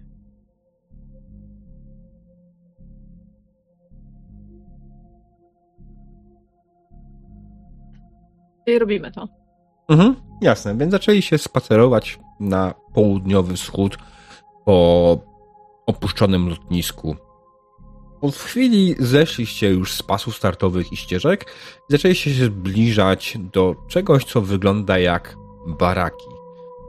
Coś to prawdopodobnie kiedyś służyło za miejsce, w którym przebywali wszyscy obecni w tejże bazie. Natomiast w tym momencie kamień przestał wskazywać północny, południowy wschód i zaczął powoli, powoli, aż w końcu znowu obrócił się na północny zachód. Zaczęliście szukać czegoś w tym miejscu, gdzie kamień się obrócił, ale nie ma tam niczego. Kamień się obrócił, ale też zwróciłeś uwagę, Eryko, że on delikatnie wskazuje też na dół. Jak dojdziesz do konkretne miejsca, kamień tak naprawdę wskazuje na dół w tym miejscu. Ale nie ma tutaj żadnego przejścia. Jakiś bunkier pod ziemią. Tu musi być jakiś bunkier pod ziemią. E, musimy znaleźć tylko wejście, cholera jasna. Że po prostu go zakopali. Nie no, myśl, myślę, że gdzieś tutaj musi być jakaś Mieliśmy byli ją o to wypytać. Nie wiem, dlaczego tego nie zrobiliśmy w zasadzie. Mieliśmy wziąć on jakiś kontakt. To jest ten moment, kiedy powinniśmy zadzwonić, albo nie wiem. No, ale może w takim razie po prostu wejdźmy do któregoś bunkru, który jest otwarty. Może w ten sposób dostaniemy się. Może dalej jest przejście. Hmm. Nie ma co stać. Zanim zdążyliście się w ogóle e, zdecydować, co dalej, widzicie, że z za budynków wybiega platon wojskowych.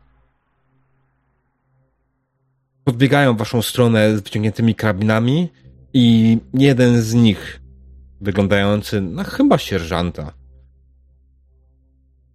spogląda was. Stać! Co tu robicie? Jesteśmy naukowcami w związku z kamieniem. Byliśmy tutaj e, dostaliśmy zgodę, żeby prowadzić badania. Wiecie, to coś dziwnego, co z Żarnowca przywieźli ostatnio.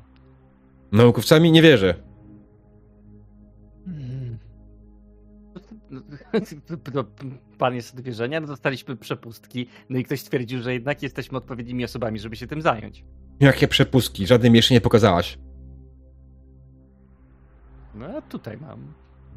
Czy umiejętność kop yy, to? E, to nawet nie chodzi o to po prostu pokazujesz przepustkę. Pokazujesz jej przepustkę. E, jemu przepustkę. On bierze do ręki, spogląda. Hmm. Nikt mnie o tym nie poinformował. Pozostali? Tak Wyciągam. Też. Wie pan, jak to jest, no. Wszędzie burdel. Dobrze. Niech będzie. Pocznijcie. Mówi do swojego plutonu. I dobrze, chodźcie za mną. Mhm. I prowadzi was do jednego z bunkrów, który, którego nie widzieliście wcześniej. On jest za budynkami, w których się kierowaliście tak naprawdę, kiedy wasz kamień przestał wskazywać tam kierunek. Tam faktycznie widzicie jeden z bunkrów, który jest otwarty. Na zewnątrz wygląda jak cała reszta, ale kiedy wchodzicie do środka, widzicie, że w środku jest wszystko w pełni operacyjne. Jest normalna bramka, przy której stoi żołnierz, jest normalna e, elektryczność, jest światło i mężczyzna, który was odebrał, sierżant. Dobrze, to co macie w ogóle dokładnie badać? Kamień? Kamień. Meteoryt. Dokładnie mówiąc. Meteoryt. Ach, dobra, to cholerstwo. Ech, po chuju nam tutaj to przywieźli, zwykły kawałek kamienia. Eee, jasne, już was zaprowadzę, nie ma najmniejszego problemu, ale ile macie tutaj zamiar być? Ile potrzeba. Miejmy nadzieję, że niedługo.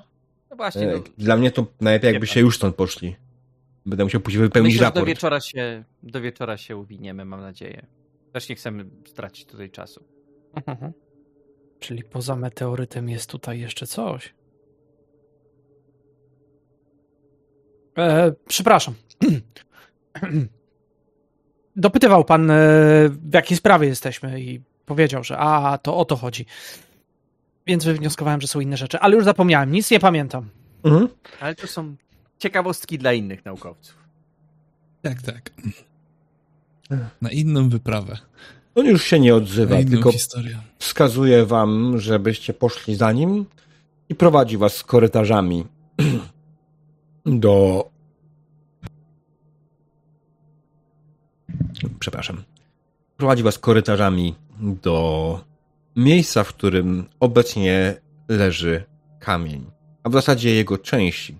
Jest to duża sala, e, odgrodzona różnymi szklanymi przegrodami.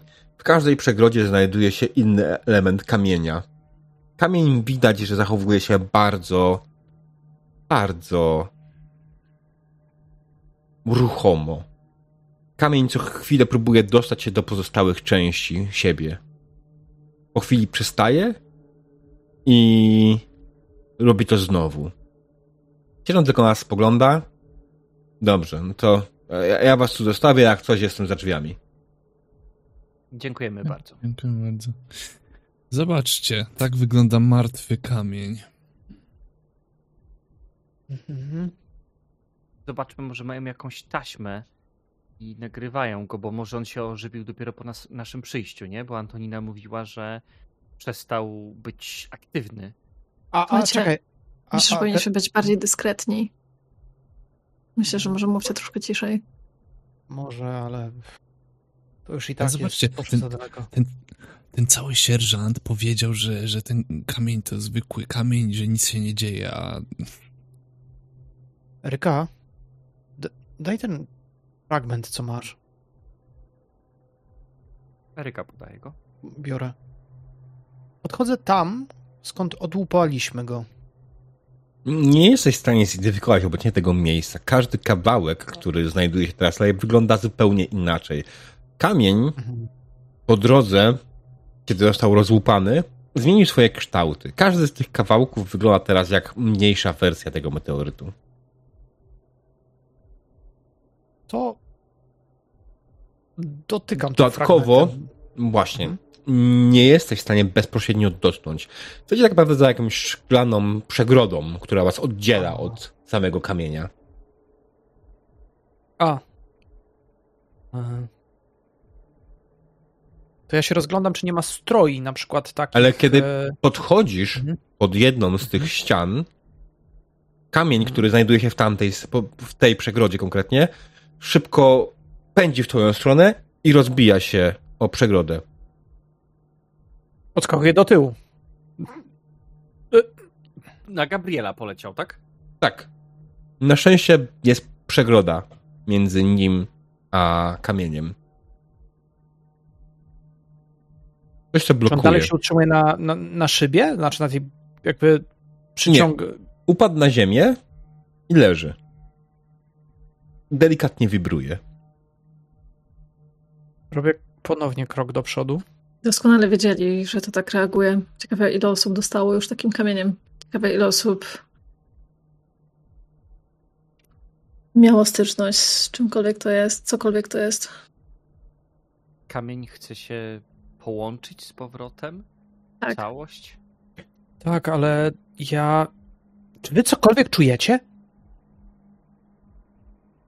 No, czuję trochę na skórze bardziej intensywnie. To, co Tak. Generalnie wszystko, co macie na sobie, te wszystkie fragmenty kamienia, które macie sobie, one was bardzo, bardzo swędzą. Czujecie, jak wibruje wam całe ciało tych miejscach, w których znajdują się odłamki. A czy czujemy ból jakichś narządów, czy to jest tylko na skórze? Na skórze.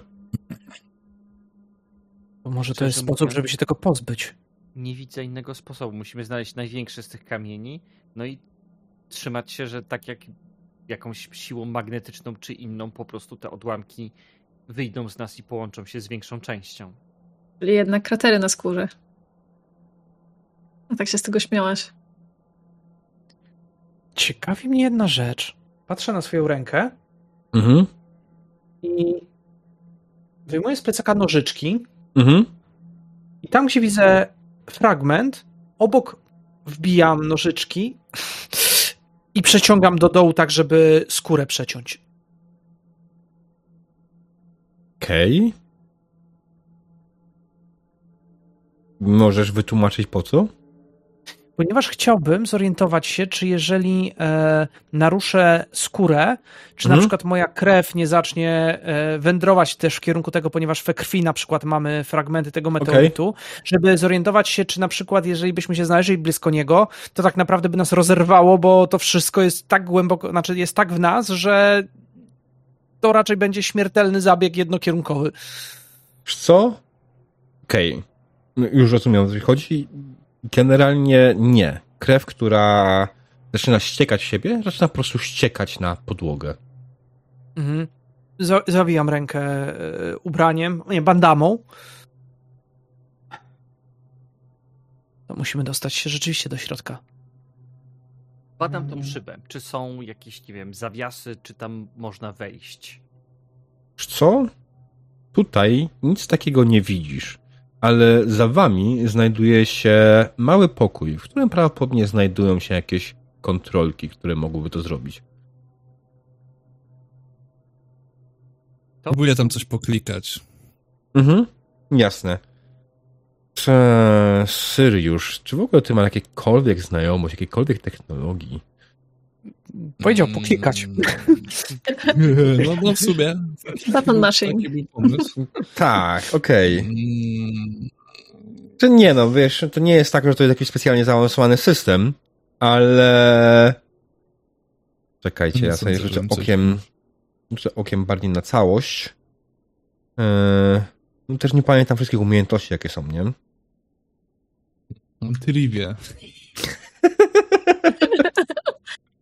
Słuchajcie, Eee. ciekawostka. Widziałem kiedyś artykuł o takich e, kontrolsach. Mm, dobra, już co, nie będziemy tutaj tego katować w takim wypadku. E, Okej, zacząłeś powoli analizować wszystkie przyciski. One były bardzo ładnie podpisane, żeby nie utrudniać jakoś specjalnie użytkownikowi korzystania z nich. Wyglądało dość archaicznie, ale z drugiej strony nie aż tak archaicznie, żeby były jakoś specjalnie trudne w użytku. I znaleźć faktycznie jeden przycisk, który cię interesuje. Czerwony przycisk w grodzie.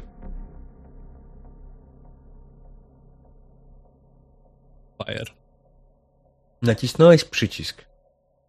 W tym momencie światło w całym pomieszczeniu przygasło. Zaczęła się palić delikatna czerwona lampka.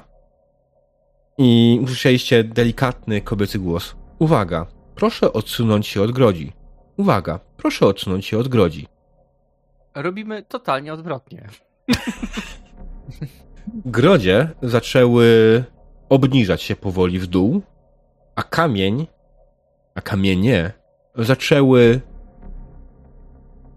coraz bardziej wariować, szukać wejścia, szukać sposobu, żeby się połączyć. W końcu jeden z nich znalazł przesmyk powoli przesuwający się grodzi w dół i wpadł w drugi, łącząc się z nim jednocześnie po kolei zaczęło się tak dokładnie z każdym kolejnym kamieniem. Kiedy kamień, który był przed wami, zaczął rosnąć, kawałki kamienia w waszych ciałach zaczęły coraz bardziej mocno żgać i coraz bardziej oddziaływać. Zaczęliście czuć okropny ból.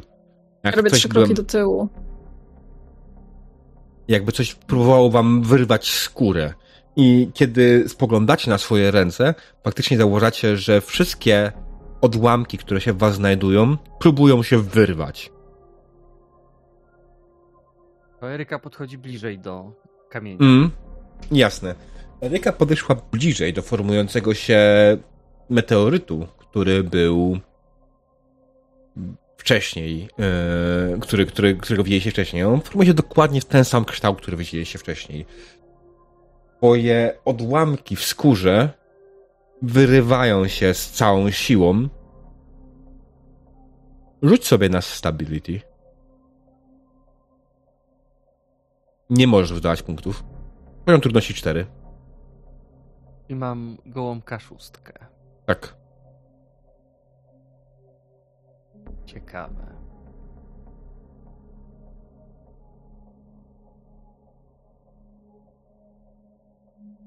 Cztery. Mhm.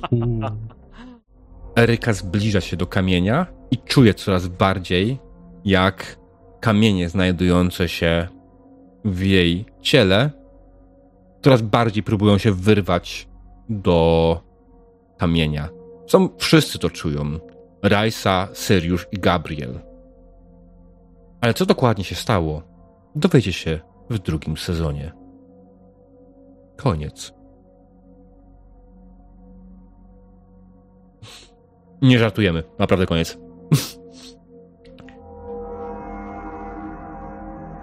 E, Będę się to ładnie pociąć na zapisie.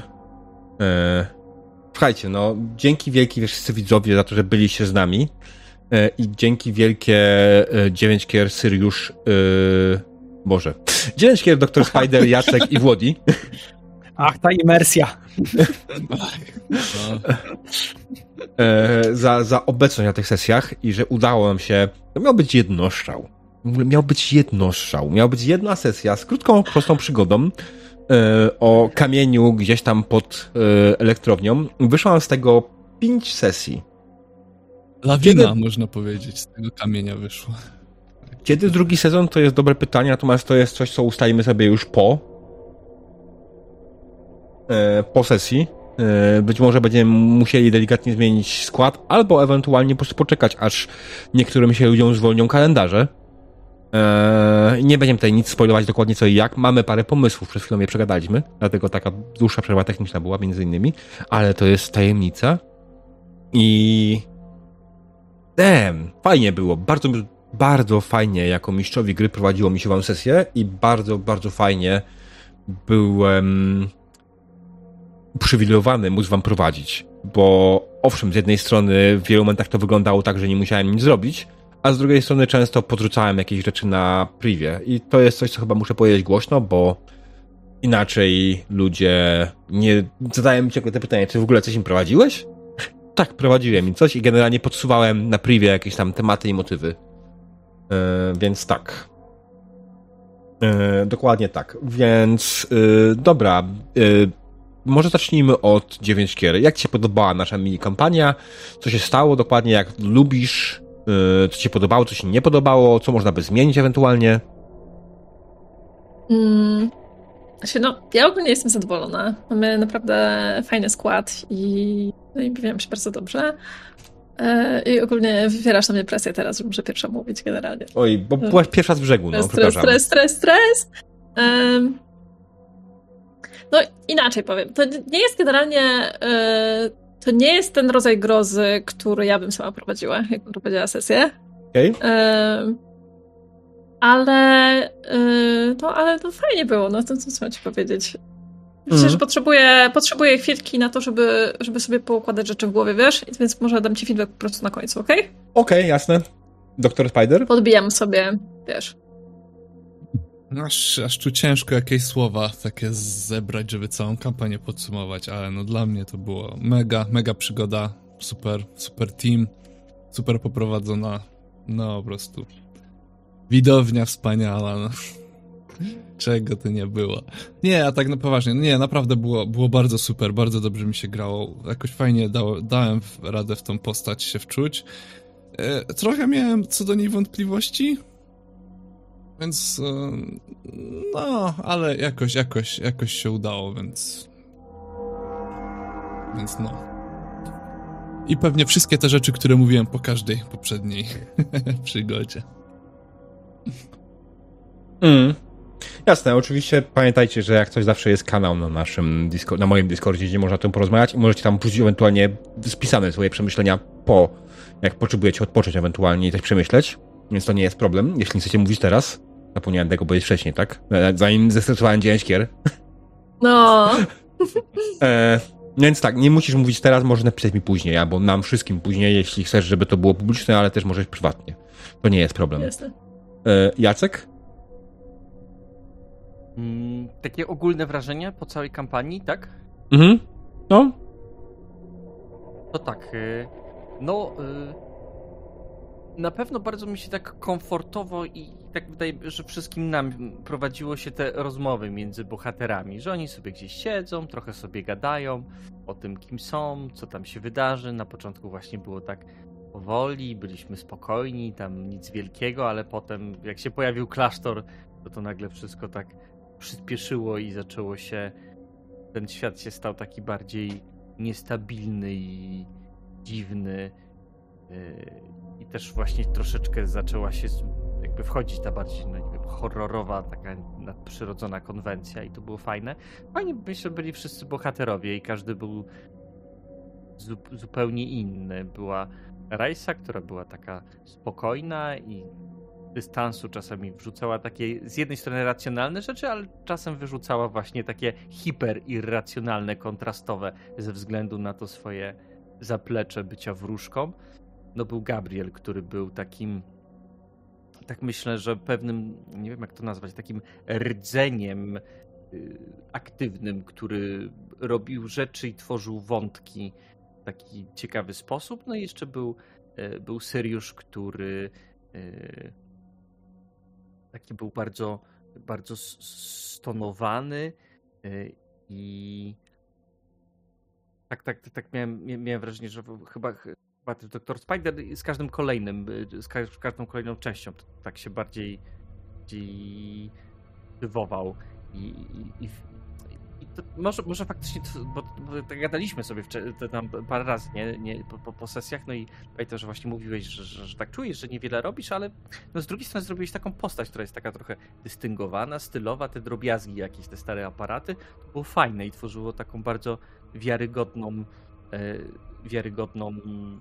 personę.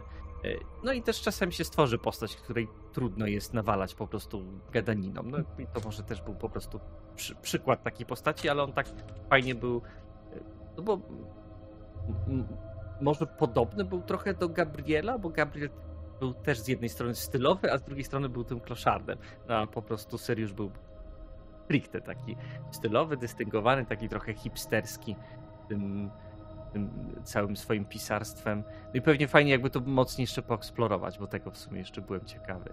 E, Ale Mhm. też tak, tak właśnie, że każda postać, tak, tak, tak myślę, że właśnie dobrze się udało wyeksplorować nam e, te zaplecze e, Gabriela, ale właśnie tak, tak, tak, tak myślę, że super byłoby poeksplorować jeszcze to bycie wróżką i bycie, bycie pisarzem wasze, bo tam czuć, że jeszcze są fajne rzeczy, nie? I że możemy je sobie poodkrywać. E, No, no, no, to, tak, tak, tak, tak, tak, tak sobie myślę właśnie o, e, o bohaterach, że właśnie to było bardzo mocno skupione na bohaterach. E, NPC-ci przychodzili po prostu tak y, w pewien sposób, no podobnie jak reszta świata, po prostu jako coś, z czym możemy jakoś poeksplorować, podealować z nimi, ale nie oni byli tutaj jakąś osią, tylko właśnie tych czterech, czterech ludków śmiesznych, którzy, którzy tam przemierzali to wszystko. Prawda. E, Jak najbardziej bardziej skupiają się na tym, żebyście wyeksplorowali swoje postacie i jak najbardziej to też widać po całej kampanii, że starają się wam w tym nie przeszkadzać, bo uważam, że jeśli gracze takie rzeczy lubią i chcą takie rzeczy robić, to nie można im przerywać. Grałem w różne sesje u różnych ludzi i z jednej strony są mistrzowie gry, którzy są na, na e, którzy chcą pchać przykłady po prostu jak najszybciej i bardzo często właśnie ścinają takie, takie sceny, a ja uważam, że jeśli gracze z takiej sceny chcą zagrać, to trzeba im na to pozwolić, nawet jeśli to zajmie dwie godziny sesji. I tak, tylko tej jednej rzeczy nie wiedziałem, kiedy zacząłem wam prowadzić, że tak to będzie wyglądać, bo gdyby to była drużyna, która by chciała mniej eksplorować swoje postacie i ogólnie e, mniej tak zwane klimacić z sobą, mm, to pewnie by to było o wiele szybsze. Myślę, że byśmy mogli zamknąć to, co robiliśmy do teraz, do pięciu sesji, co robiliśmy, zaczęlibyśmy to w jednej. Tak, jako ciekawostka. No tak. Tak, no pewnie tak. Ale fajne też to było, tak pierwszy raz teraz, teraz u ciebie grałem, że jest u ciebie dużo takich y, dużo takich narzędzi feedbackowych, bezpieczeństwa, to jesteś takim pierwszym mistrzem gry, z którym gram, który poświęca tyle uwagi na to, żeby właśnie każdy czuł się ok, żeby motywy, które pojawiają się na sesji, były właśnie dla wszystkich spójne, sensowne i że tak bardzo się upewniałeś, że wszyscy są, że wszyscy wiemy, co robimy i że nikt nie ma żadnego dyskomfortu w tym wszystkim.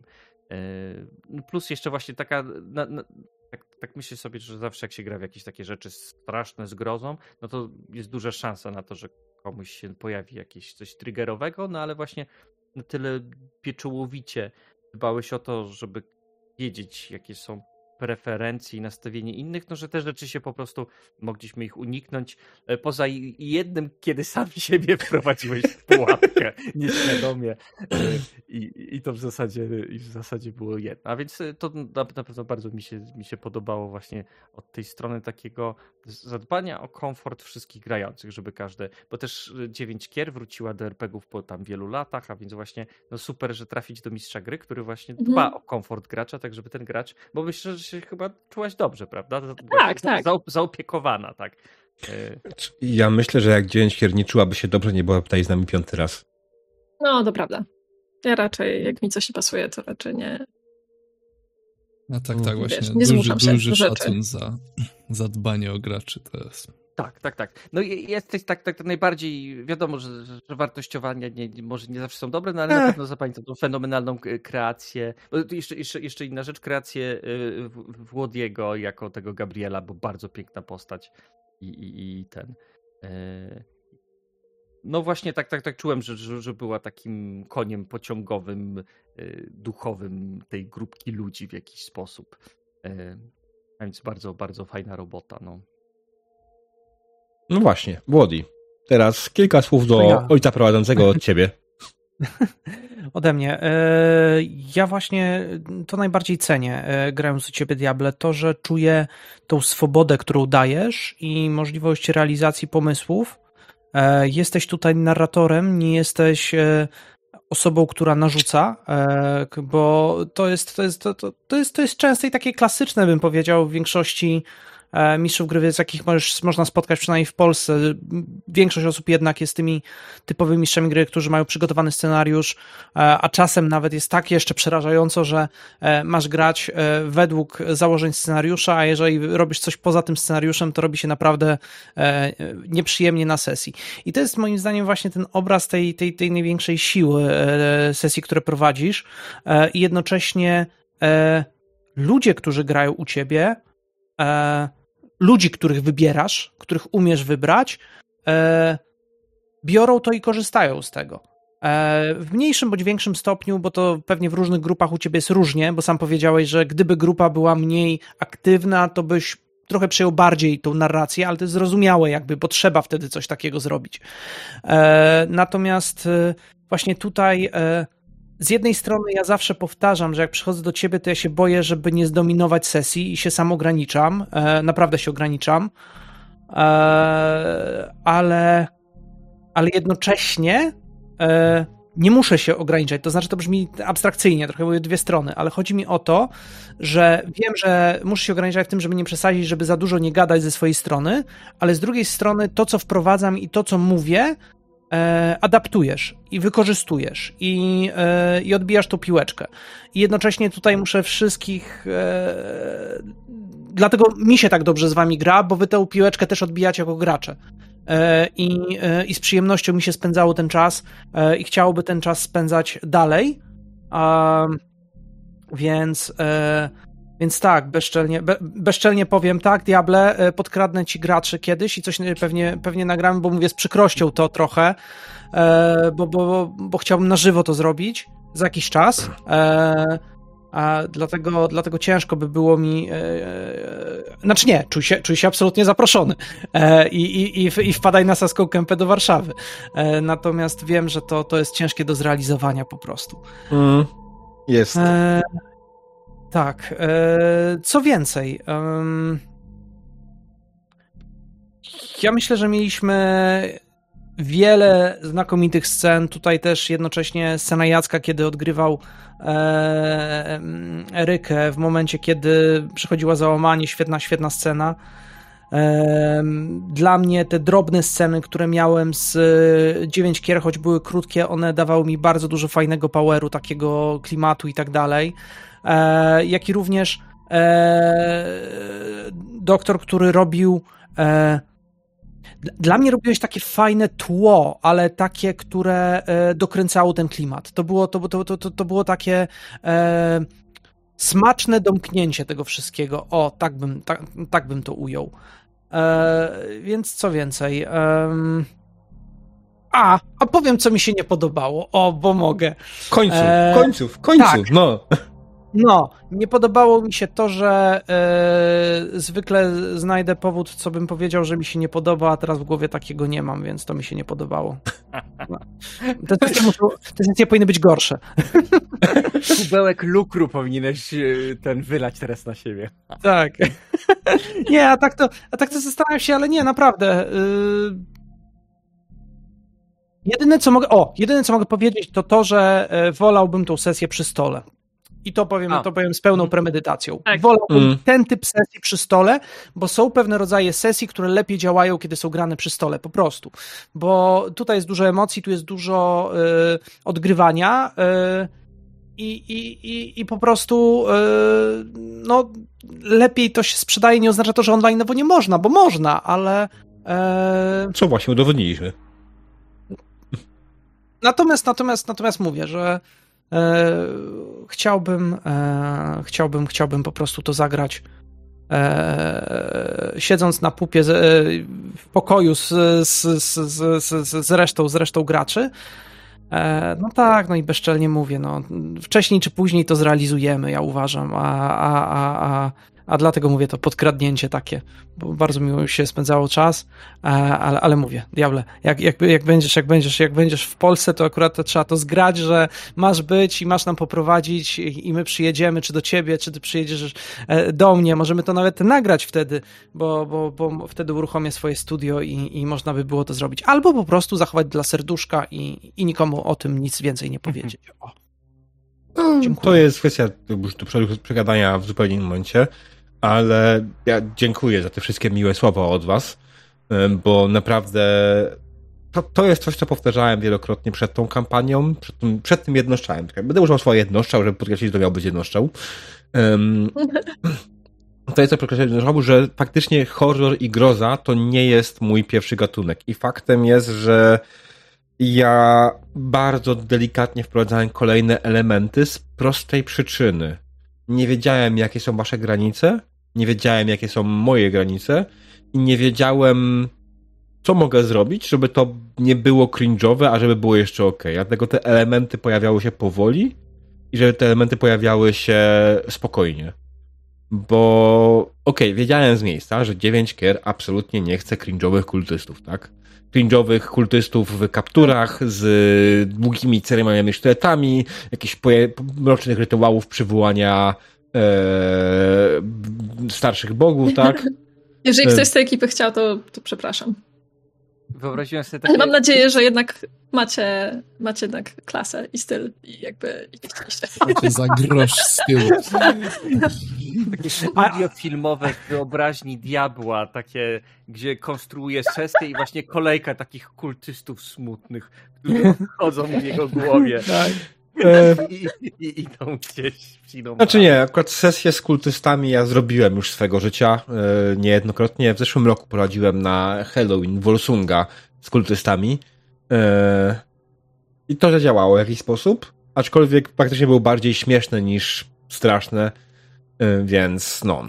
Ja ogólnie mam problem z straszeniem podczas sesji, bo nie wiem, czy powinienem przystać tak naprawdę gracza, czy jego postać tak, tak mi się wydaje, w ogóle ta, ta, ta kampania mi nasunęła taką myśl, na ile właśnie tu nie, nie występuje w horrorze coś takiego, że króla tworzy dwór i że grozę tworzą gracze bojąc się i grając banie się i że tworząc, po prostu przedstawiając to, jak gracze zareagują na fikcję, stworzy tą prawdziwą grozę. Tak mi się wydaje. Oczywiście ktoś może mieć jakiś szalony talent do tego, żeby tworzyć sytuacje, które są jakieś takie y, straszne, nieprzyjemne, ale z drugiej strony bardzo dużą część tego, no właśnie, że gracze każdą grozę zabiją, jeżeli nie włożą w to swojej pracy, żeby się faktycznie bać. No bo to jest jakaś praca, żeby, żeby się przestraszyć czegoś, żeby pokazać, że twoja Mhm. postać, wymyślić to, że twoja postać się tego boi. No bo jak sobie tak pomyślimy naprawdę, że ktoś, nie wiem, widzi coś, co przeczy prawom fizyki, albo widzi jakieś dziwne stworzenie, albo kogoś w jakiś przedziwny sposób chorego,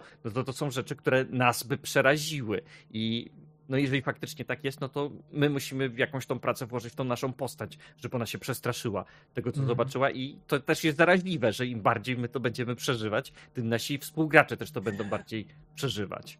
Aczkolwiek mogą to zabić jednym ha, ha, ha, ha, ha. To prawda, ale Tak, no... tak, tak. Znaczy ja się ogólnie, ja się ogólnie bardziej przychylam do tego, że prowadzenie horrorów to jest straszenie graczy, a nie postaci jednak. I dlatego właśnie to jest o tyle ważne, żeby sobie przegadać różne rzeczy, które, które tam kogoś mogą, nie wiem, z którymi ktoś się po prostu nie czuje okej, albo z którymi się czuje okej, żeby potem właśnie nie było, żeby, że- no wiadomo, żeby potem po prostu nie było żadnych y, takich sytuacji nieprzyjemnych. No i oczywiście, żeby mieć właśnie te narzędzia, które tam pozwolą graczom w każdym momencie tam się wycofać, gdyby potrzebowali. Natomiast y, mm, mi się cały czas marzy, marzy taka sesja, e, której, na której bym się naprawdę bała. I mam nadzieję, że mam nadzieję, że, że taką, taką sesję będę miała prędzej czy później.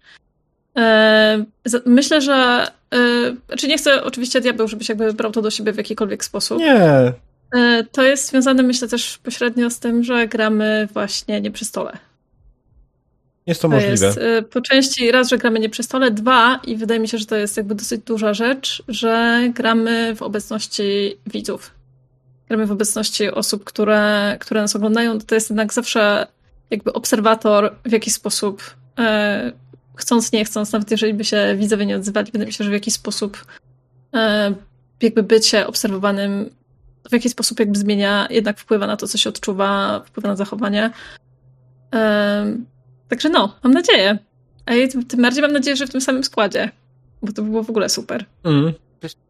Tak, tak myślę z, z tego, co mówisz, że, że właśnie pozytywne emocje są głośne zwykle i łatwiej zaraźliwe, a strach jest często cichy, że my się trochę tak napinamy, nie? I to jest takie bardzo biologiczne. Jak ktoś przed, obok nas jest bardzo przestraszony, to my też się zaczynamy bać. I ta obecność przy stole na pewno bardzo sprzyja tej zaraźliwości tej emocji.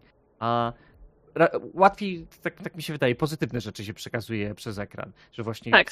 że się śmiejemy, uśmiechamy. My zresztą chcemy się zarażać pozytywną rzeczą, a negatywną nie chcemy i mamy takie bariery na to. A więc tutaj jeszcze to, że jesteśmy w ciepłym, miłym domu, jesteśmy super bezpieczni, to jeszcze sprawia, że jesteśmy lepiej sytuowani w obronie przed tą, Mhm. przed tą grozą. No i na przykład też to, że streamując to musicie mieć zapalone światło, żeby było jakkolwiek widać wasze twarze.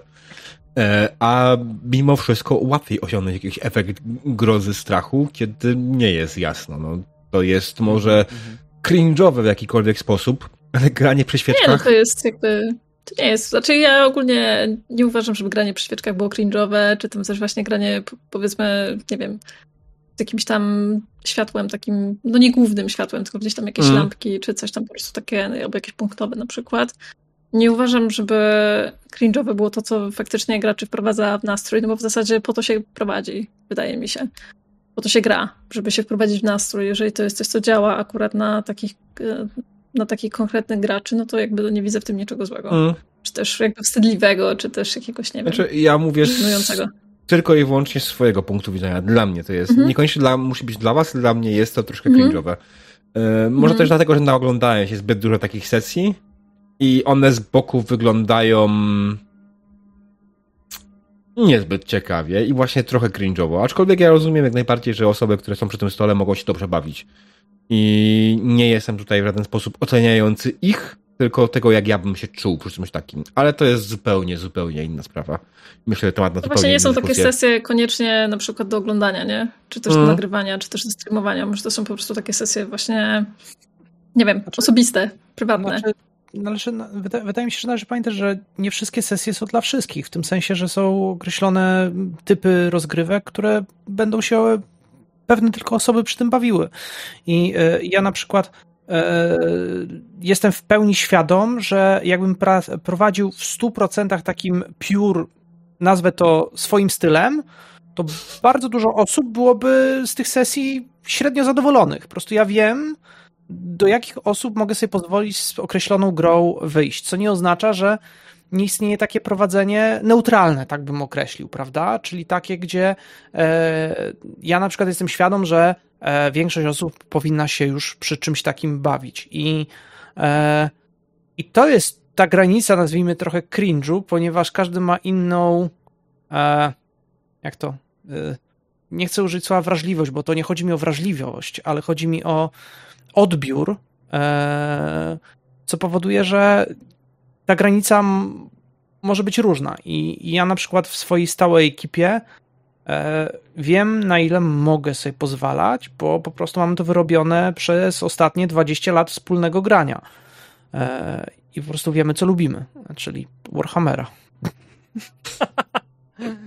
Ale pierdycję rozumiem. E, o, teraz gramy na czwartej edycji, ale wewnętrznego wroga. E, tak. E, No ale czwarta edycja to jest taka pierdycja z chaos rulami. Dokładnie, tak to nazwijmy. E, nato, natomiast mi się jedna rzecz przypomniała, tylko chcę tak szybciutko powiedzieć, że dla mnie, jak mówiłem, że y, było wyzwanie granie, granie dłużej trochę postacią, dlatego że ja zwykle prowadzę i, e, i zauważyłem mu się ten problem, że zadawałem sobie pytanie, jak dalej tą postać grać, żeby ona nie była ciągle podobna do siebie. Żeby ona gdzieś się zmieniła trochę, w sensie, żeby dodać coś jej, co było dla mnie trudne.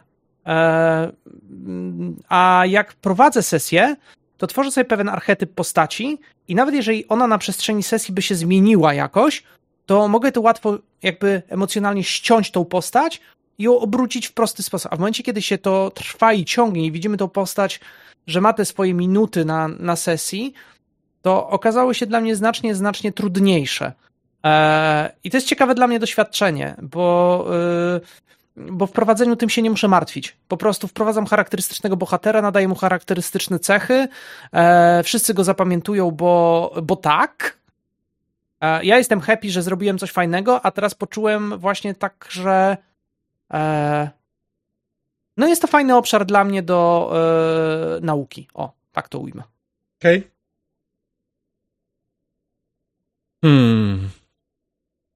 No, słuchajcie, znaczy generalnie z klimatem grozy jest i z horrorem jest tak, że każdy też ten horror rozumie zupełnie inaczej i myśmy sobie nie zdążyli tego przegadać dobrze tak naprawdę.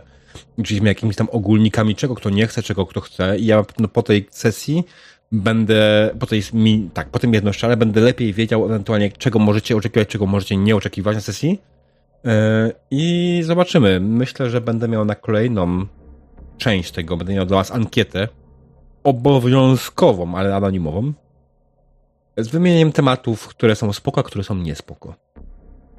Ta ankieta jest dość dokładna, ona została mi zaoczona przez yy, członka Stowarzyszenia Awangarda, które teraz pozdrawiamy przy okazji. Yy, Kronosa niejakiego.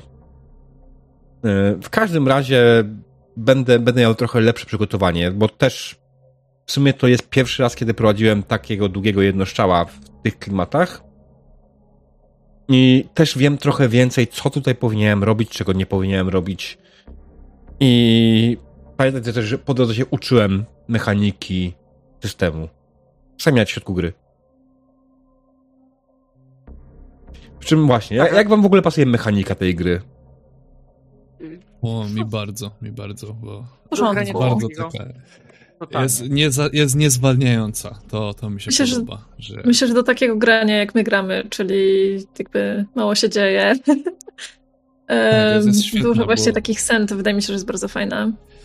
Bo ona jednak daje, jest, jest ta mechanika, tak? Można faktycznie za jej pomocą coś rozwiązać, ale ona właśnie nie stopuje, nie wymaga jakichś wielkich obliczeń. Po prostu rzucamy wynik, od razu wiesz, czy już możesz krzyczeć, czy piszczeć, czy co się dzieje i to jest jakby, to jest jakby spoko. Ona, ona Mhm. jest bardzo dobra do płynnej gry, ale ja, ja, się, ja ciągle zadaję sobie pytanie, czy jest ona dobra do ciężkich horrorów. W sensie można poprowadzić, ale chodzi mi o to, że im więcej swobody dajesz graczom, e, to dajesz więcej swobody graczom, powtarzam się. E, a, a, a, a, a chodzi mi o to, że po prostu. A bez pałacu e, tak jak- nie ma pałacu. tak, Dokładnie. Jak dziewięć kier powiedziała, że e, pewne emocje e, w horrorze, w takiej konwencji e, powinny, znaczy powinny. Fajnie, e, jeżeli uderzają e, też bezpośrednio w gracza, który oczywiście zgodził się na taki typ grania.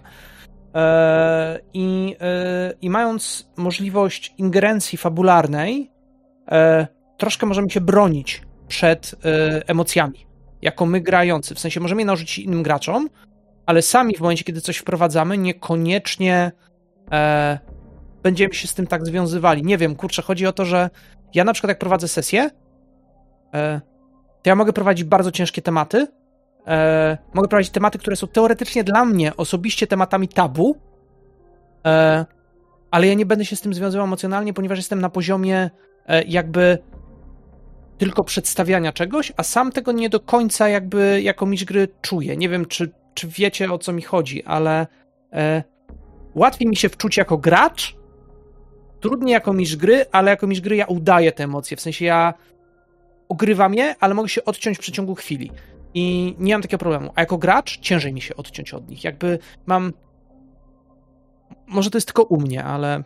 Wiesz co, to myślę, że też zależy, jest ta jedna prosta rzecz. MG odgrywa tak zwanymi interwałami, tak? Masz chwilę, w której odgrywasz, potem wychodzisz znowu z postaci, musisz opisać jakąś sytuację, potem znowu odgrywasz, musisz wyjść z postaci, opisać cokolwiek i tak to wygląda u MG, więc MG faktycznie ma mniej czasu, żeby się zżyć emocjonalnie z jakimś NPC-em, którego odgrywa, ale jakby miał sesję, w której musiał być przez pół sesji odgrywać jednego NPC jako mistrz gry, to myślę, że było podobnie. To jest tylko wyłącznie kwestia, jak dużo czasu poświęcasz temu NPC-owi y, na odgrywanie. Bo to, co mówisz, to jest tak zwany bleed tak naprawdę. To jest to, ten moment, kiedy twoje emocje, y, znaczy emocje postaci przechodzą na ciebie. I jako mistrz gry jesteś po prostu na to bardziej ubezpieczony, bo nie prowadzisz tak długo tej postaci i nie musisz tak długo tych emocji przekazywać. Zresztą może tutaj ewentualnie Jacek się powiedzieć jako aktor impro. Jest y, ciekawa w ogóle sprawa, bo ja bym powiedział, że e, w RPG-ach, ale ja tutaj bardziej tak, tak się zgadzam z Włodim, że jak się jest graczem, to człowiek jakoś bardziej personalnie traktuje rzeczy. E, Bo jako mistrz gry ja mam duży dystans do moich bohaterów i bardziej trochę patrzę na nich z perspektywy tak jak jestem na scenie i tworzę sobie bohatera. Mam właśnie tak, y, ja jakoś empatyzuję z nim, ale tak bardzo, mm, nie wiem jak to nazwać. Te rzeczy nie są tak osobiste, a jak jestem graczem, to te rzeczy łatwiej się stają bardzo osobiste, też przez to, że jest duża konsekwencja tej, tej przegranej, przez to, że my nie mamy. Bo też na scenie mm, ja mam większy wpływ na to, co się będzie działo z moim bohaterem. Przez istnienie mistrza gry, ten bohater staje się taki bardziej, no jak my w życiu, że właśnie jak coś stracą, jak stracę jakiś zasób, powiedzmy, że moja postać jest y, y, ważną szychą w korporacji i, spra- i zostaje wyrzucona z tej korporacji, to znacznie bardziej ja to przeżyję jako gracz, niż jako mistrz gry, który stworzyłem sobie bohatera, który został wyrzucony z korporacji. To mam po prostu kogoś, może mi być przykro, że to jest jakiś człowiek, który ma rodzinę i tak dalej, nie? Ale dużo więcej pracy muszę w to włożyć, żeby poczuć to, to, tą emocję jego, a jako gracz, jak stracę, to będę sfrustrowany, będę smutny i to się bardzo stanie momentalne. Szczególnie jak tą postacią trochę dłużej grałem. Mm. Ale no tak, myślę, że to jest jedno i drugie. Tak, dłu- długość grania i stawka, że chyba gracz ma wyższą stawkę. Bo u mistrza gry, okej, wypadł ten bohater, pieprza jakiegoś nowego, nie? Yy, I tyle. Nic mnie, nie- nic, nic mnie nie kosztowała jego śmierć, a u gracza, no to jest kawałek mnie umiera, jak umiera moja postać. Znaczy, powiem ci, że jest jeden typ postaci, który ewentualnie MG może się związać emocjonalnie. Big Bad Guy.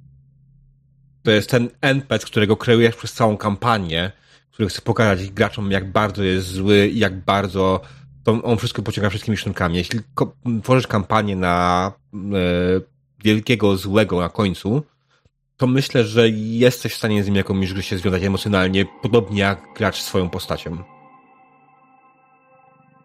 Ale to oczywiście jest do protestowania, bo w sumie mało gram kampanii nastawionych na Big Bad Evil Guy'a. Więc, no. Czy ktoś chciałby coś dodać jeszcze w tym temacie ewentualnie? Nie wiem, czy ty doktorze albo dzięckier? Ja tylko Sobie do dodam- mechaniki chciał... no. Też właśnie co do mechaniki. y, Jedną rzecz tylko, że w zasadzie mam wrażenie, że ta mechanika jest y, bardzo taka mm, niekarząca ogólnie. Ale nie wiem, może to jest kwestia tego, że, y, że wymagałaś od nas na przykład rzutu, rzuty za, rzutów za rzadko, albo no nie wiem, z czego to się bierze. Mm, Natomiast miałam wrażenie, że ona była po prostu bardzo taka lekka dla nas. W sensie, że ona w sumie mogłaby równie dobrze, mogłoby jej równie dobrze nie być w pewnym sensie. I jakby myślę, że dużej różnicy by nie było. Ale Że Nawet no nie są wiem. czasami te momenty, że nie rzucasz nawet, nie? Jest faktycznie taka... Mhm. Ona bardziej faktycznie jest tutaj do tych takich aspektów detektywistycznych, niż do tych aspektów horrorowych. Mhm. I co właśnie chciałem powiedzieć, że ja uważam, że na przykład do takiego faktycznie ciężkiego horroru, to bardziej mi się podoba to kultowe PBTA. W sensie kultowe, nie jako kultowe, tylko z gry kult. E, Mhm. Gdzie faktycznie każdy ruch praktycznie kończy się strzałem w pysk i to jest... To jest takie, że wiesz, że jak już, ci ktoś, jak już słyszysz, że jak ten MG mówi, o to rzuć sobie tutaj na act under pressure, to już jest pozamiatane. Tak, keep it together, to jest koniec i tam jeszcze co, i tam faktycznie ta mechanika wspiera to dostawanie po ryju i to jest takie, do takiego ciężkiego faktycznie jest, uważam, że bardziej wspierająca. I Równolegle na tej fajnie mi się grało i uważam, że do naszej przygody idealnie się wpasowała. Ja powiem ci tak. e, Ja powiem wam tak. Jeśli chodzi o testy, tak, zdecydowanie rzad- rzadko zarządzałem testy. Parę, w paru momentach zapomniałem zarządzać testu stabilności. W paru momentach zapomniałem wam oddać sanity, bo były takie momenty, które powinny nam pojechać sanity. No tak jak mówię, uczyłem się w trakcie gry tej gry. I to nie jest koszerne gamszu w pełni, takie jak prowadziłem wam. E, Jest tutaj parę błędów z mojej strony, i ta mechanika potrafi dawać w. Oj, wierz mi. Eee, Jak masz minus jeden stability, już zaczynasz powoli czuć to.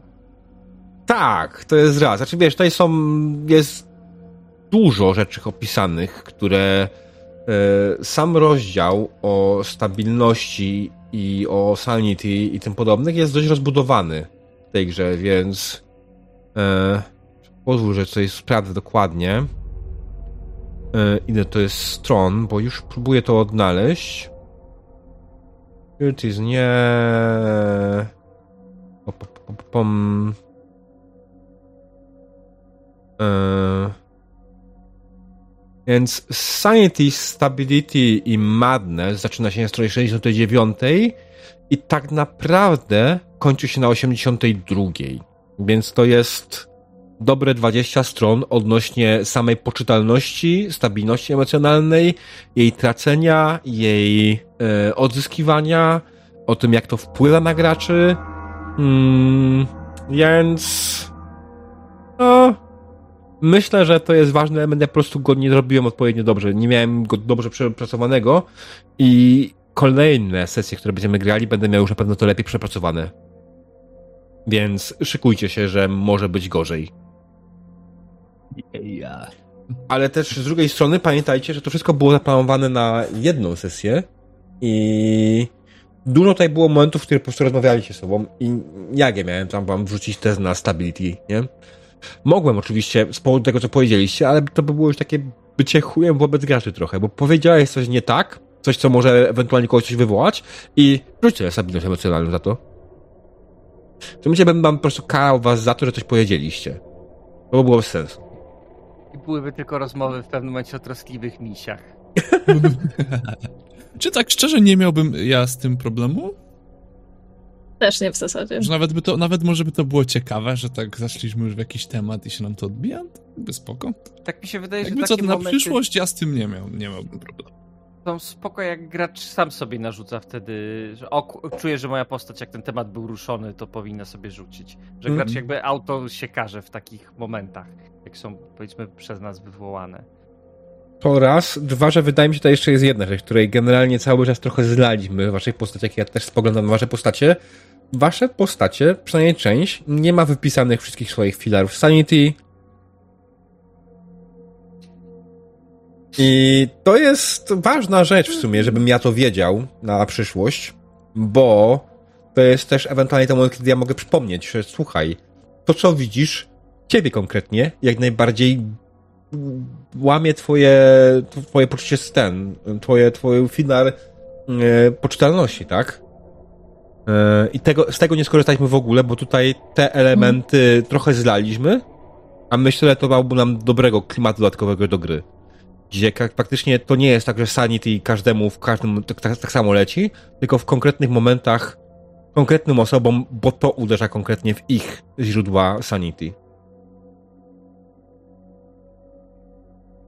I są tutaj też rzeczywiście sposoby na uniknięcie takich ewentualnie rzeczy, które bardzo ładnie są to jakieś e, wejście w zaprzeczenie, tak, jest opisane, co, co, jak się robi, poza tym, że mechaniczną częścią jest, więc też, też daje fajny moment do odgrywania przy okazji. Jest też y, moment, w którym opisany, jak y, twoje filary poczytalności się załamują i jak to wpływa na twoją postać mechanicznie i jak to ewentualnie można odegrać. Więc pod tym kątem ta gra ma naprawdę dużo pomysłów. Tylko trzeba by to dokładnie przeczytać najpierw. Więc zadanie domowe dla was przed kolejną częścią kampanii. Przeczytajcie Mhm. sobie, jak to wygląda w tym podręczniku.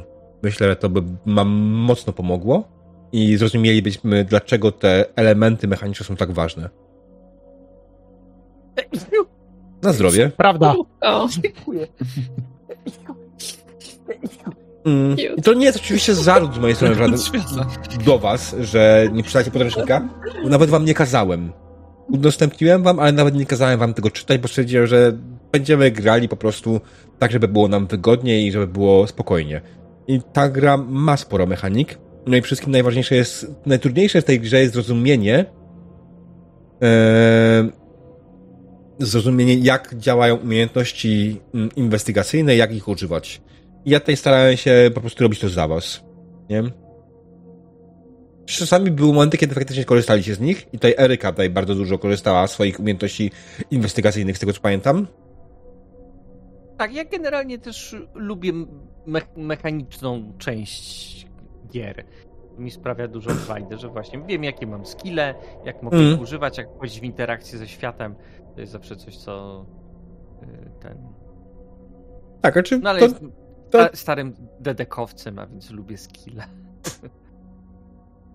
to jest, wiesz, jak najbardziej, to nie jest żaden żart w waszą stronę, tak jak powiedziałem. Graliśmy w tą grę pierwszy raz, uczyliśmy się jej po drodze i coraz lepiej ją odbieraliśmy, wydaje mi się, coraz lepiej ją znamy i rozumiemy, więc e, na pewno wiem, że cieszyły was rzuty na stability. Tak, tak, tak. Ale w ogóle ten pomysł z tym, że wydaj punkty, a nie, a nie testuj, tylko dowiaduj się więcej, bardzo, Mhm. bardzo doskonały krok w śledztwach. To, No. to bez dwóch zdań. Dobre rozwiązanie. Tak, nie, no, bo śledztwa stające w momencie, kiedy się nie uda wam jakiś rzut, są po prostu do dupy. Bo No, a wtedy, tutaj- jako to- mistrz gry, muszę wymyśleć jakąś bzdurę, która was tak doprowadzi do tego śladu. No, no. Więc mogę to zrobić od razu. E, Tylko żeby się, znaczy wiesz, tutaj pod tym kątem jest też fajne że to, że mamy narzędzie, którego ja wam mogę w ogóle pokazać? Uprawnienia. Tak, możecie, że powinniście widzieć. W pomocy MG jest taki folder. E, Nie widzicie go, nie? Pewnie. W kartach postaci. Teraz powinniście widzieć. Jest folder pomocy MG, tam jest nasza drużyna. Nasza drużyna. no jest, no. A, jest, no, to widzisz to. No, no, no, to, to jest, jest generalnie bardzo przydatne dla mnie, ale dla was też tak naprawdę, żebyście mogli tylko spojrzeć, kto ma jakie umiejętności. To jest po prostu mega. To jest spoko. No i też ta gra mówi jak najbardziej właśnie, że produkując kampanię, produkując jakieś przygody, spójrz jakie masz mają umiejętności i pod tym kątem to ogarniaj, tak? Nie rób im testów, których nie mogą zdać. Nie rób im zagadek, których nie mogą rozwiązać, bo nie mają swoich skilli do tego, nie? I tutaj jest na przykład to, że Gierkiewicz mówiła, że generalnie ona by chciała zagadkę jakąś i tutaj pod tym kątem jest problem z mechaniką tej gry we, wbrew zagadkom, nie? Bo ta gra teoretycznie po prostu dałaby ci rozwiązanie według mechaniki tej zagadki. No, no tak, rozumiem. Więc to nie jest gra, która się nadaje do tego typu rzeczy, żeby one sprawiały radość. Ja to właśnie czasami aż musiałem uważać. No, jeden moment był, kiedy nie skorzystałem z mechaniki, a jednak wszelka jakby logika nakazywała. Jak była ta gadka z, z Antoniną. Mm. No jak miałem cały czas z tyłu głowy, to nie ufaj Antoninie i mogę po prostu to zrobić bullshit detektor, 5 punktów wydać. Znaczy, wydałem tam na coś, ale bardzo konkretnego, nie na cały ten, czy ona nas w ogóle nie robi w wała. Jakby po, nie użyłem tego w tym, w tym klimacie. Mhm. Tak? No bo jeżeli bym to użył, no to teoretycznie musiałbym się dowiedzieć, tak? Czy ona nas tutaj nie, nie Tak. wyprowadza w pole. A no i jakby prawda. takie było zbyt y, jakby chwiejące tą fabułą, tak? Bo tak zburzyłoby ten jeden taki trop, nawet jeśli był zupełnie fałszywy. Więc... Ale to. Mm. Dobra, no to jest myślę w pełni zrozumiałe. Myślę, że to po prostu byśmy w pewnym momencie. Yy, znaczy tak finalnie skorzystałeś z tego bullshit detektor, tak? Na zero, to prawda? Tak, tylko w jakimś, w jakimś, w jakimś konkretnym tam, y, czy ona, bo ona coś powiedziała, już nie, nie, nie pamiętam Mm. co, co to było, ale coś takiego bardzo konkretnego. Powiem ci tak. Yy, z mojego punktu widzenia, już teraz po kampanii, jak nawet mogę powiedzieć to wprost, yy, ona miała czyste intencje. Ona naprawdę nie chciała was zrobić w chuja. Znaczy ja już to tak czułem, ale no chciałem, żeby ten motyw tamtej niepewności gdzieś był, bo jakoś mi się to Rozumiem. mi to pasowało od początku, że tam to było, żeby jej nie ufać w ogóle, że... Więc temu tego nie chciałem zburzyć tym, bo tak sądziłem, że właśnie powiesz, że nie, ona jest dobra i w ogóle. A tak to zostało tam to ziarno takiej niepewności. Sure. Dobra. Słuchajcie. Myślę, że to by było na tyle dzisiejszej sesji. Bardzo Wam dziękuję też za sesję feedbacku, bardzo, bardzo owocną i bardzo ciekawą. Co? Ja bym jeszcze tylko ostatnią, ostatnią rzecz chciał, chciał wrzucić, e, No, bo to chyba, chyba nikt na to nie zwrócił uwagi, ale uważam, że NPC były super w tej historii. Każdy, było ich niedużo, ale każdy był taki bardzo wyjątkowy, bardzo, bardzo charakterystyczny. może Nie poza paroma randomowymi, którzy się pojawili, bo musieli. Nie wiem, policjant. No, ale chodzi mi... No, no to tam, no, policjant też jakby był, był spoko, ale wszystkie te takie istotne postaci, mimo że niektóre pewnie wymyślone gdzieś w trakcie, ja nie wszystkie, e, były Mm. takie naprawdę wyraźne, od razu było widać. Mogłeś nie mówić, kto to jest i, i, i było wiadomo, więc bardzo to, to też zwróciłem uwagę i podobało mi się na plus. Mhm. Tyle chciałem dodać. Dziękuję. Tutaj padło pytanie od ATS-a. Ja mam pytanie, ja mam pytanie jeszcze. W jakich aktywnych streamowanych kampaniach obecnie żyjecie, gdzie można was oglądać, albo będzie można oglądać w najbliższym czasie? Jacku? Doktorze? Chyba macie coś do powiedzenia nam. To prawda, a więc mnie i doktora będzie można zobaczyć już jutro y, w Imaginarium. Y, Będziemy grać w kult, który będzie nam prowadzić Maciek.